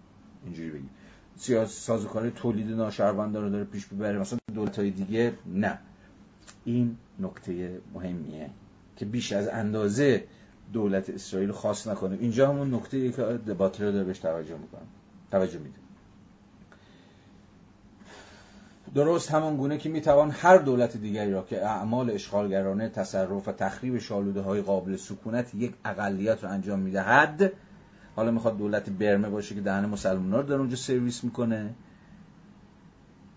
مسلمانان روهینگا که در این چهار پنج سال اخیر است که بارها بارها اخلاقش چیزش شنیدیم اخبارش شنیدیم. چه دولت جمهوری اسلامی باشه در قبال انبوهی از اقلیت ها که به شکل سیستماتیک داره اونها رو بیرون می‌گذارد از دایره شهروندی. چه هر دولتی دیگه به هر بهانی با هر ایدولوژی بازم گفتم حواستون باشه. مهم تشخیص پرابلماتیک هاست که باید بتونیم از صرف انحصارش به مورد یا مثال خاص بیرونش بکشیم و توضیح بدیم که این پرابلماتیک چگونه به شکل عام در موقعیت مختلف با حفظ تفاوت های هر یک از این موارد داره خودش رو باستولیک می‌کنه. و یا می‌توان نقادی را به مسابقه نقد دولت یهودی و با تکیه بر یهودی بودن این دولت تعبیرش کرد و پرسش ها این چنین ترکت که آیا نقدها پیامد یهودی بودن این دولت است یا نه. این نکته در ادامه به این پرسش می‌رسد که اساسا آیا نقادی به این دلیل شکل می‌گیرد که دولت برای رسیدن به یک اکثریت جمعیتی روی یک گروه قومی و دینی دست می‌گذارد؟ مثل اغلب دولت های ملی از قرن 17 هم 18 هم به بعد که شکل گرفتن به اشکال متفاوتی اما روایت اصلا آرنتیشو بچسبید. به اشکال متفاوتی سرمایه گذاری کردن رو ساختن یک یک ملت. این ساختن یک این oneness این یک بودگی که حالا ممکن بود اسمش باشه وحدت اسمش ممکن باشه یک تک صدایی ممکن بود اسمش باشه یک پارچگی خلق یا هر چیزی شبیه این. یه هزینه هایی داشت و یک عرضم به حضور شما مازادهای یک بیرون گذاشته های یک excluded های یک دیگری هایی که مدام این ماشین دولت ملت سازی هی تولید کرد. در اسرائیل زیل تشکیل ملت تک قومیتی در جاهای دیگه زیل ایدولوژی های دیگه و قومیت های تک صدایی دیگه. این نکته در ادامه به این پرسش می‌رسد که اساسا آیا نقادی به این دلیل شکل می‌گیرد که دولت برای رسیدن به یک اکثریت جمعیتی روی یک گروه قومی و دینی دست می‌گذارد و برای جمعیت اقلیت اکثریت سطوح متمایز کننده شهروندی ایجاد می‌کند یا نه؟ یعنی دولت ملت اساسا و حین نقدش باید توجه بکنیم که یا با دولت ملتی سر کار داریم که پروژه ملت سازی رو داره از مجرای تقسیم بندی شهروندان به شهروند درجه یک و درجه دو یا شهروند ناشهروند پیش می‌بره یا نه. این همون پروبلماتیکی که به شکل کلی در نقد هر شکل دولت ملت با توجه ما رو به خودش جلب کنه. و اصلا این رو نباید منحصر کنیم به دولت اسرائیل. نگاه فقط دولت اسرائیل داره از مجرای سیاست های مثلا نجات پرستی دست به این کار می‌زنه. این رو شما در کشورهای عرب در ایران در بسیاری از دیگر جوامع به اشکال مختلف چه تاریخن چه همین امروز دارید.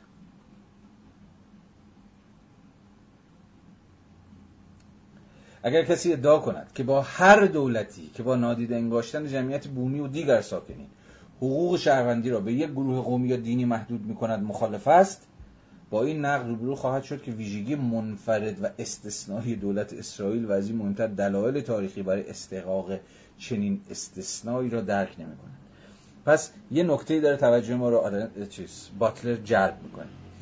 میگه که این قضیه اگر شما منتقد هر شکلی یا هر دولتی باشید که بخشی از جمعیت رو داره استیتلس می‌کنه داره بیتابعیت می‌کنه یا شهروندزدایی می‌کنه یا ارزم به حضور شما که به ناشهروند تبدیلش می‌کنه و اولویت رو میده به یک قوم یا به یک نژاد یا به یک زبان یا هر چیزی شبیه به این. اون موقع این پرسش جدی ایجاد میشه که خب حالا این وسط چه چیز دولت اسرائیل پس خاص می‌کنه پس استثنایی می‌کنه.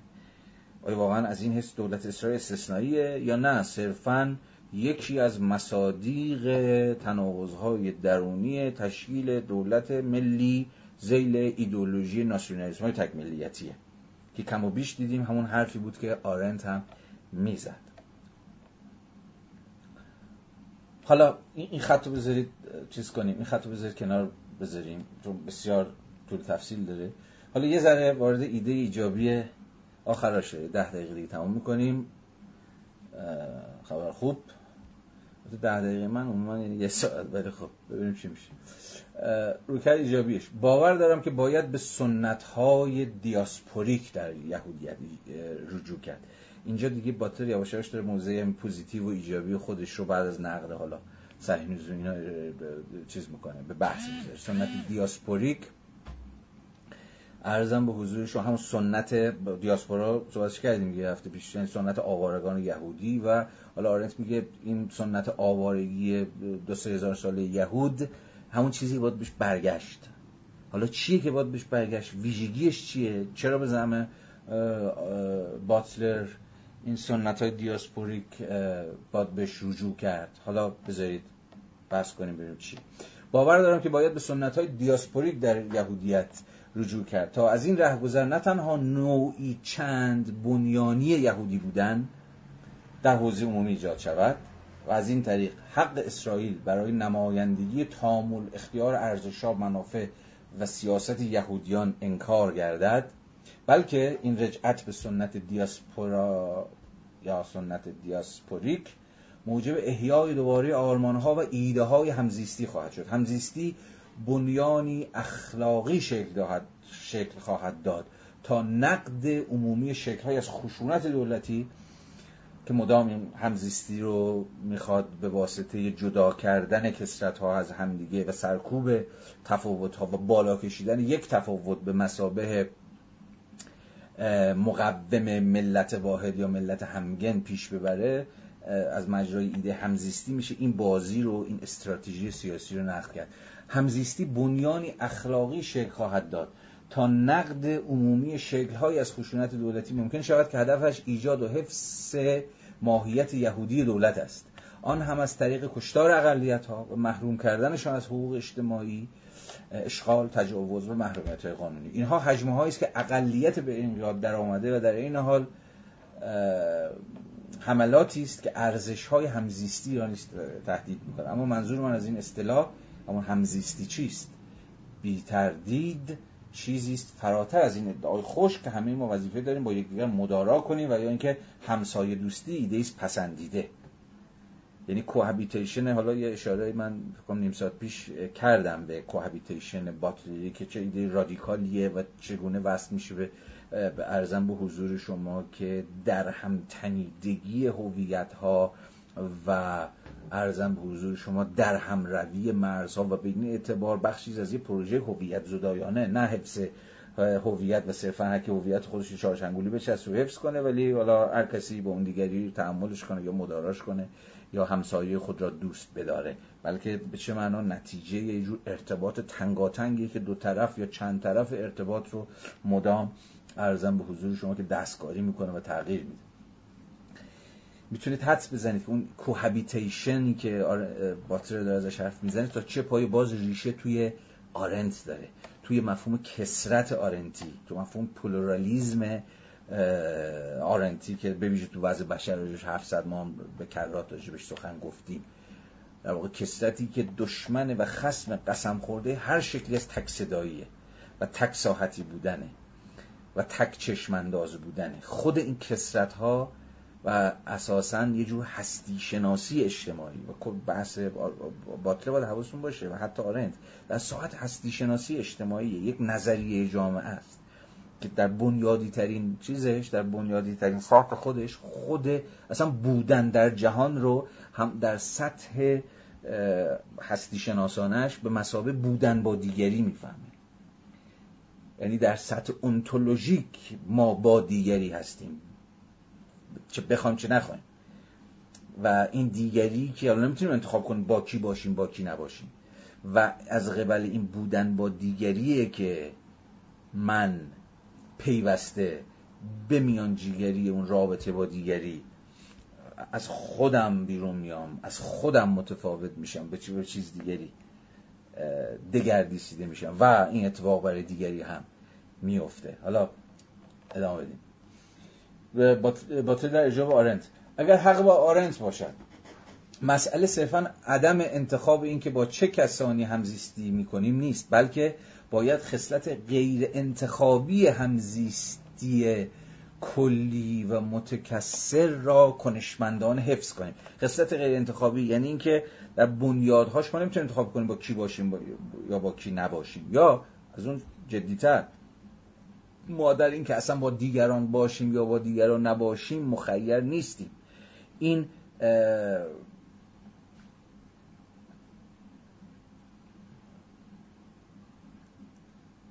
این شرط انتولوژیک خود زندگیه که همواره با دیگران و به دیگران وصله و گره خورده. حالا باتلر اینو positive ترش می‌کنه.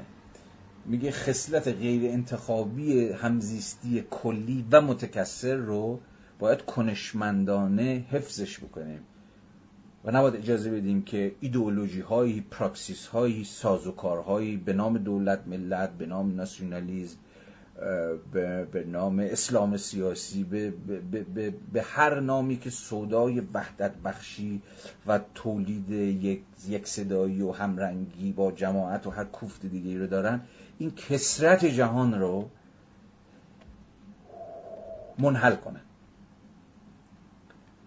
و به این معنا رشته های پیوند من با دیگری و دیگران رو با دوم شخص ها و با سوم شخص ها رو ببرن ما نه تنها در کنار آنانی زیست می‌کنیم که هیچگاه انتخابشان نکرده و هیچ گونه تعلق اجتماعی با آنها نداریم بلکه همچنین وظیفه داریم جان آنها و تکسری که آنها جزی از آن هستند را حفظ کنیم.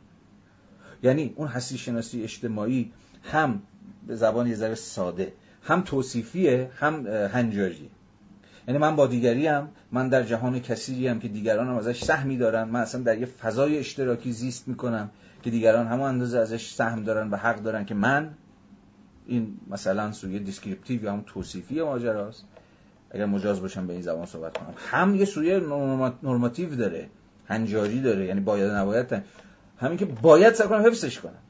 و نباید اجازه بدم. این کسرت هستی شناختی اجتماعی به واسطه و زیل هر آرمانی که ممکنه شما بخواید فکرشو بکنید از دست بره. به این معنا هنجارهای عینی سیاسی و سنتهای اخلاقی از دل همین خصلت غیر انتخابی شیوه های همزیستی پدیدار می شوند همزیستی روی زمین مقدم است بر هر گونه اجتماع ملت و همسایگی ممکن. توان انتخاب اینکه کجا و در کنار چه کسانی زندگی می‌کنیم را خواهیم داشت. اما توان انتخاب این را نداریم که با چه کسانی بر روی زمین همزیستی می‌کنیم. حالا اینجا تفاوتی است بین سطح هستی شناختی اجتماعی و سطح تاریخمندی ماجرا. یعنی اینکه زمین رو باز به معنی آرنتی کلم زمین رو با دیگران به اشتراک داریم. این شرط اونتولوژیک اصلا انسان بودن ماست.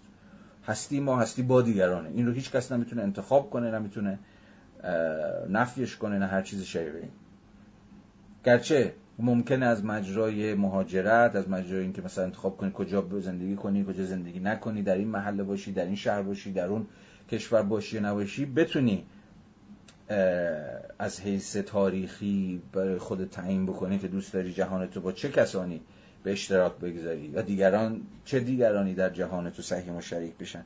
اما در نفس بودن با دیگران و زمین رو با دیگران به اشتراک داشتن و با دیگران همزیستی کردن نمی شود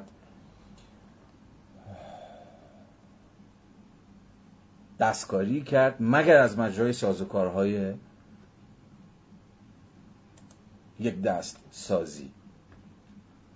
بست و گسترش حقوق به ویژه حق همزیستی روی زمین. به عنوان حکمی جهان شمول همون ایده یونیورسالی که گفتم آرنت هم بهش دلبستگی داشت که شامل صرف یهودیان چون ما یهودیم یهودیان یا چون ما مسلمونیم مسلمانان یا چون ما مثلا چپیم چپگرایان یا هر هر هویتی که بخواد هر هویتی که بخواد بین کسرت ها یه جور اولویت بندی بکنه همه اینها چیزه همه اینها رده. بست و گسترش حقوق. به ویژه حق همزیستی روی زمین. به عنوان حکمی جهان شمول یعنی همگان. فارغ از اینکه کی هستن کی نیستن چه هویتی دارن چه هویتی ندارن به چه گروهی تعلق دارن به چه گروهی تعلق ندارن. به عنوان یک حکم جهان شمول رخ می نماید حق همزیستی یعنی حق بودن در جهان و به اشتراک داشتن جهان و از اون بالاتر. این ضابطه همزیست شدن با دیگران.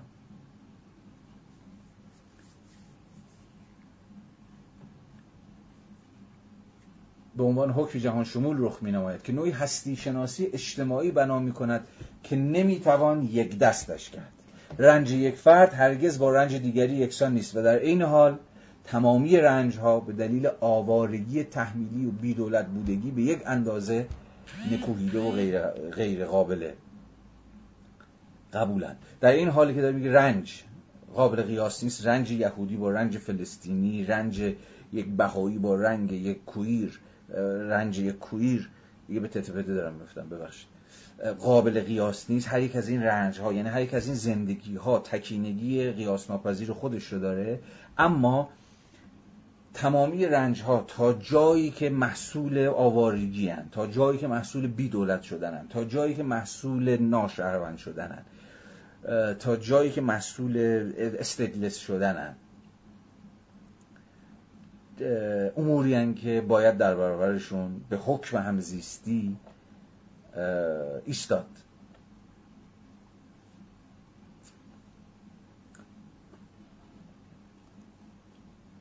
ما بیرون از خودمان هستیم. پیش از خودمان و تنها در چنان وضعیتی است که فرصتی برای بودن برای دیگری وجود خواهد داشت. ما بدون شک در دستان دیگری قرار گرفتیم پیش از آن که تصمیم اتخاذ کنیم در باب اینکه در کنار چه کسانی زندگی کنیم. این گونه مقید بودن به یکدیگر به معنای دقیق کلمه یک قید اجتماعی که از طریق اراده و مشورت به آن وارد می‌شویم نیست. یعنی باز میگه انتخابی نیستش. این در معرض دیگری و با دیگری و برای دیگری بودن. این قید بر قرارداد اجتماعی تقدم دارد. یعنی قبل از تشکیل هر دولتیه قبل از تشکیل جامعه و قانون و غیره و غیره است. هر چیزی که ممکنه یه جور قرارداد اجتماعی باشه که به حال مسئول اراده آزادانی افراده یا مسئول یه جور دلیبریشن و مشورت و ارزم به حضور شما اجماع و توافق و اینجور چیزاست. این قید اجتماعی واسه همینه که میگه قید انتولوژیکه راه پس به یک معنا باتلر مسئله رو نقد و داره رادیکالیزه رادیکالیزه می‌کنه.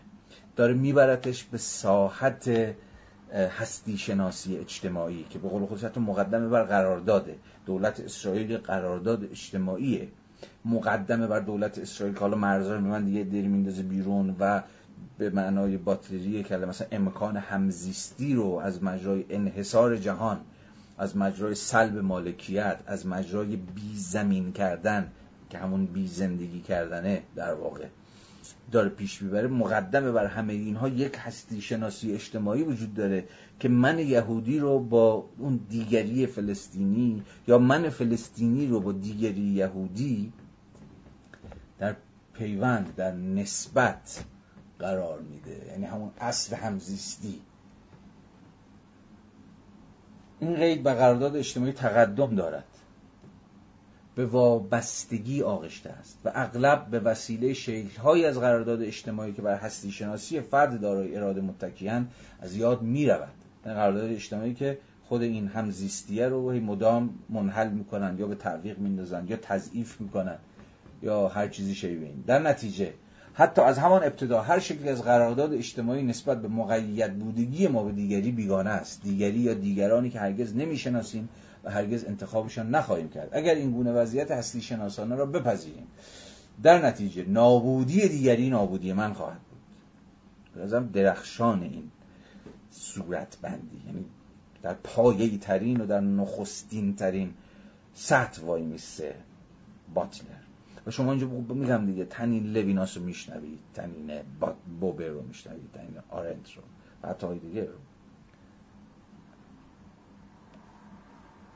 نابودی دیگری نابودی من خواهد بود. به این معنا که زندگی من به گونه همیشگی حالت به گونه همیشگی حیات اجتماعی خواهد بود. چنین حالتی بیشتر از اون که برآمده از وضعیت مشترک ما باشد ناشی از وضعیت همگرای ماست. وضعیتی مبتنی بر مجاورت. ببین حالا اگر هستی شناسی اجتماعیتون مبتنی بر ایده همزیستی با دیگری باشه اون موقع مفاهیمی که حالا مهم میشه مفهومی که اهمیت پیدا می‌کنه و به بنیاد زندگی اجتماعی به اخلاق به سیاست به فهم شما از عدالت تبدیل میشه وضعیتی اینا خواهد بود. وضعیت مبتنی بر مجاورت همسایگی رو در رویی. وضعیت متوقف شدن به واسطه خاطری رنج. و حسرت دیگری با وجود رنج های خود یا به تعبیر دیگه یه جور ترجمه بهتر یه جور شریک شدن در خاطری رنج و حسرت دیگری با وجود رنج های خود من. از آنجا که هیچ خانه ای بدون همسایه نیست و هیچ راهی برای ساکن شدن وجود ندارد بدون اینکه بیرون فضای سکونت را تعریف کند در واقع همزیستی را نمی‌توان به سادگی به عنوان نوعی همسایگی مبتنی بر مکان درک کرد. وابستگی و تمایزیابی مجاورت و خشونت وجود دارند. این چیزی است که در برخی روابط آشکار بین قلمروهای سرزمینی می‌بینیم همانند اسرائیل و فلسطین. از آنجا که این دو به شکلی ناگسستنی به هم متصلند بدون عقد قرارداد و بدون هر گونه توافق دو جانبه با این حال به شکلی محتوم. بنابراین پرسش این گونه مطرح می شود از این وابستگی مجاورت و همسایگی که گفتیم همسایگی رو صرفا معنای مجاورت مکانی نباید گرفت. همون بودن در یک جهان مشترک باید فهمید. که اکنون معرف هر دو گروه هست و هر کدام را به ترس از نابودی میکشاند و همان گونه که می‌دانیم گاهی خود موجب برانگیختن نابودگری می شود چه الزاماتی نتیجه می شود یعنی از دل این هستی شناسی اجتماعی که تو اینجا صحبتش کردیم. اگر این رو بپذیریم و با مختصاتش بیم جلو حالا فهم چنین فهمی از هستی شناسی اجتماعی چنین فهمی از همزیستی که مبتنی بر اون وابستگی و مجاورت و همسایگی و غیر و غیر است اگر با این هستی شناسی بیم جلو حالا الزاماتش چیه؟ از دل این چه نوع سیاستی در میاد؟ از دل این چه نوع اخلاقی در میاد؟ از دل این چه نوع راه حلی برای مسئله فلسطین در میاد؟ چگونه باید چنین قید و بندهایی رو درک کنیم که هیچ کدام از این دو جمعیت بدون وجودشان توان زیستن و بقا را نخواهند داشت؟ به سمت چه الزامات پساملیتی باید ایشان را رهنمون کرد؟ یعنی اینها می‌تونید با تنین چیز رو بشنوید. تنین راه حلی که احتمالا کسی مثل باطل پیش می‌ذاره پسا, ملی، پسا ملیت گرایی پسا ناسیونالیزمی که از دل این هستی شناسی در میاد. چجوری این هستی شناسی حتی فهم ما رو از خود دولت دگرگون می‌کنه؟ حالا ما چجور دولتی قرار داشته باشه فهم ما رو از حقوق از حقوق عمومی دگرگون می‌کنه. چنین از دل این هستی شناسی دیگه نمی‌تونه حقوقی در بیاد که یک عده‌ای رو به نام ناشهروند یا به نام شهروند درجه دو یا هر چیزی شبیه به این ترد بکنه و بیرون بندازه و اکسکلود بکنه. نمی‌تونه دولتی در بیاد که بگونه سیستماتیک تبعیض گذاره بگونه سیستماتیک یه عده رو میندازه بیرون تا زمینه مهاجرت رو برای یه عده دیگه فراهم بکنه. دیگه ایده سلب مالکیت و در واقع ارزم به حضور شما دزدی زمین و ارزم به حضور شما ساختن شهرک های یهودی نشین روی زمین های دزدیده شده دیگه دل این هستی نمی‌تونه در بیاد. و اون موقع است که این نقد ها و این مواضع اون موقع بنیان درستی پیدا خواهد کرد. در نتیجه همه اینها می‌توان به تعریف تازه از شهروندی شالوده قانونی جدیدی برای منطقه بازندیشی هویت دو ملیتی یا به نظر من باید گفت چند ملیتی چون اینجا دیگه حتی باید حواسون باشه که اونجا مسئله فقط یهودی و عرب مسلمان نیست. اونجا شما مسیحیان هم دارید در روزی ها هم دارید تو همون خطه اسرائیل یا فلسطین. بازندیشی هویت چند دو ملیتی میگه این ولی الان من میگم چند ملیتی در سایه پیچیدگی های نژادی و دینی مردم فلسطین و اسرائیل سازماندهی دوباره و بنیادین تفکیک زمین و مالکیت های غیر مشروع و حتی به شکلی حداقلی به مفهومی از ناهمگینی فرهنگی منجر شود به تمام جمعیت تسری کند مفهومی که حقوق شهروندی انکارش نکرده بلکه از آن حمایت می‌کند پس در انتها حرف باتلر و در واقع صورتبندی باتلر به واسطه همون ایده کوهابیتیشن اینه که این ایده فقط در سطح هستی شناختی باقی نمیمونه بلکه ما به ازا داره.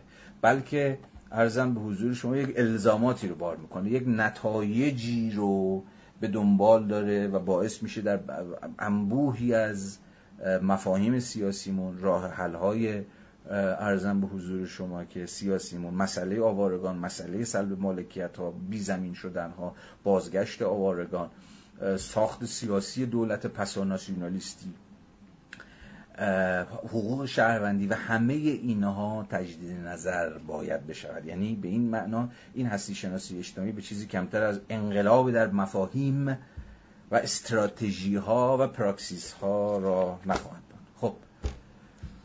خیلی خستتون کردم. می‌دونم. متاسفم. چاره دیگری نبود.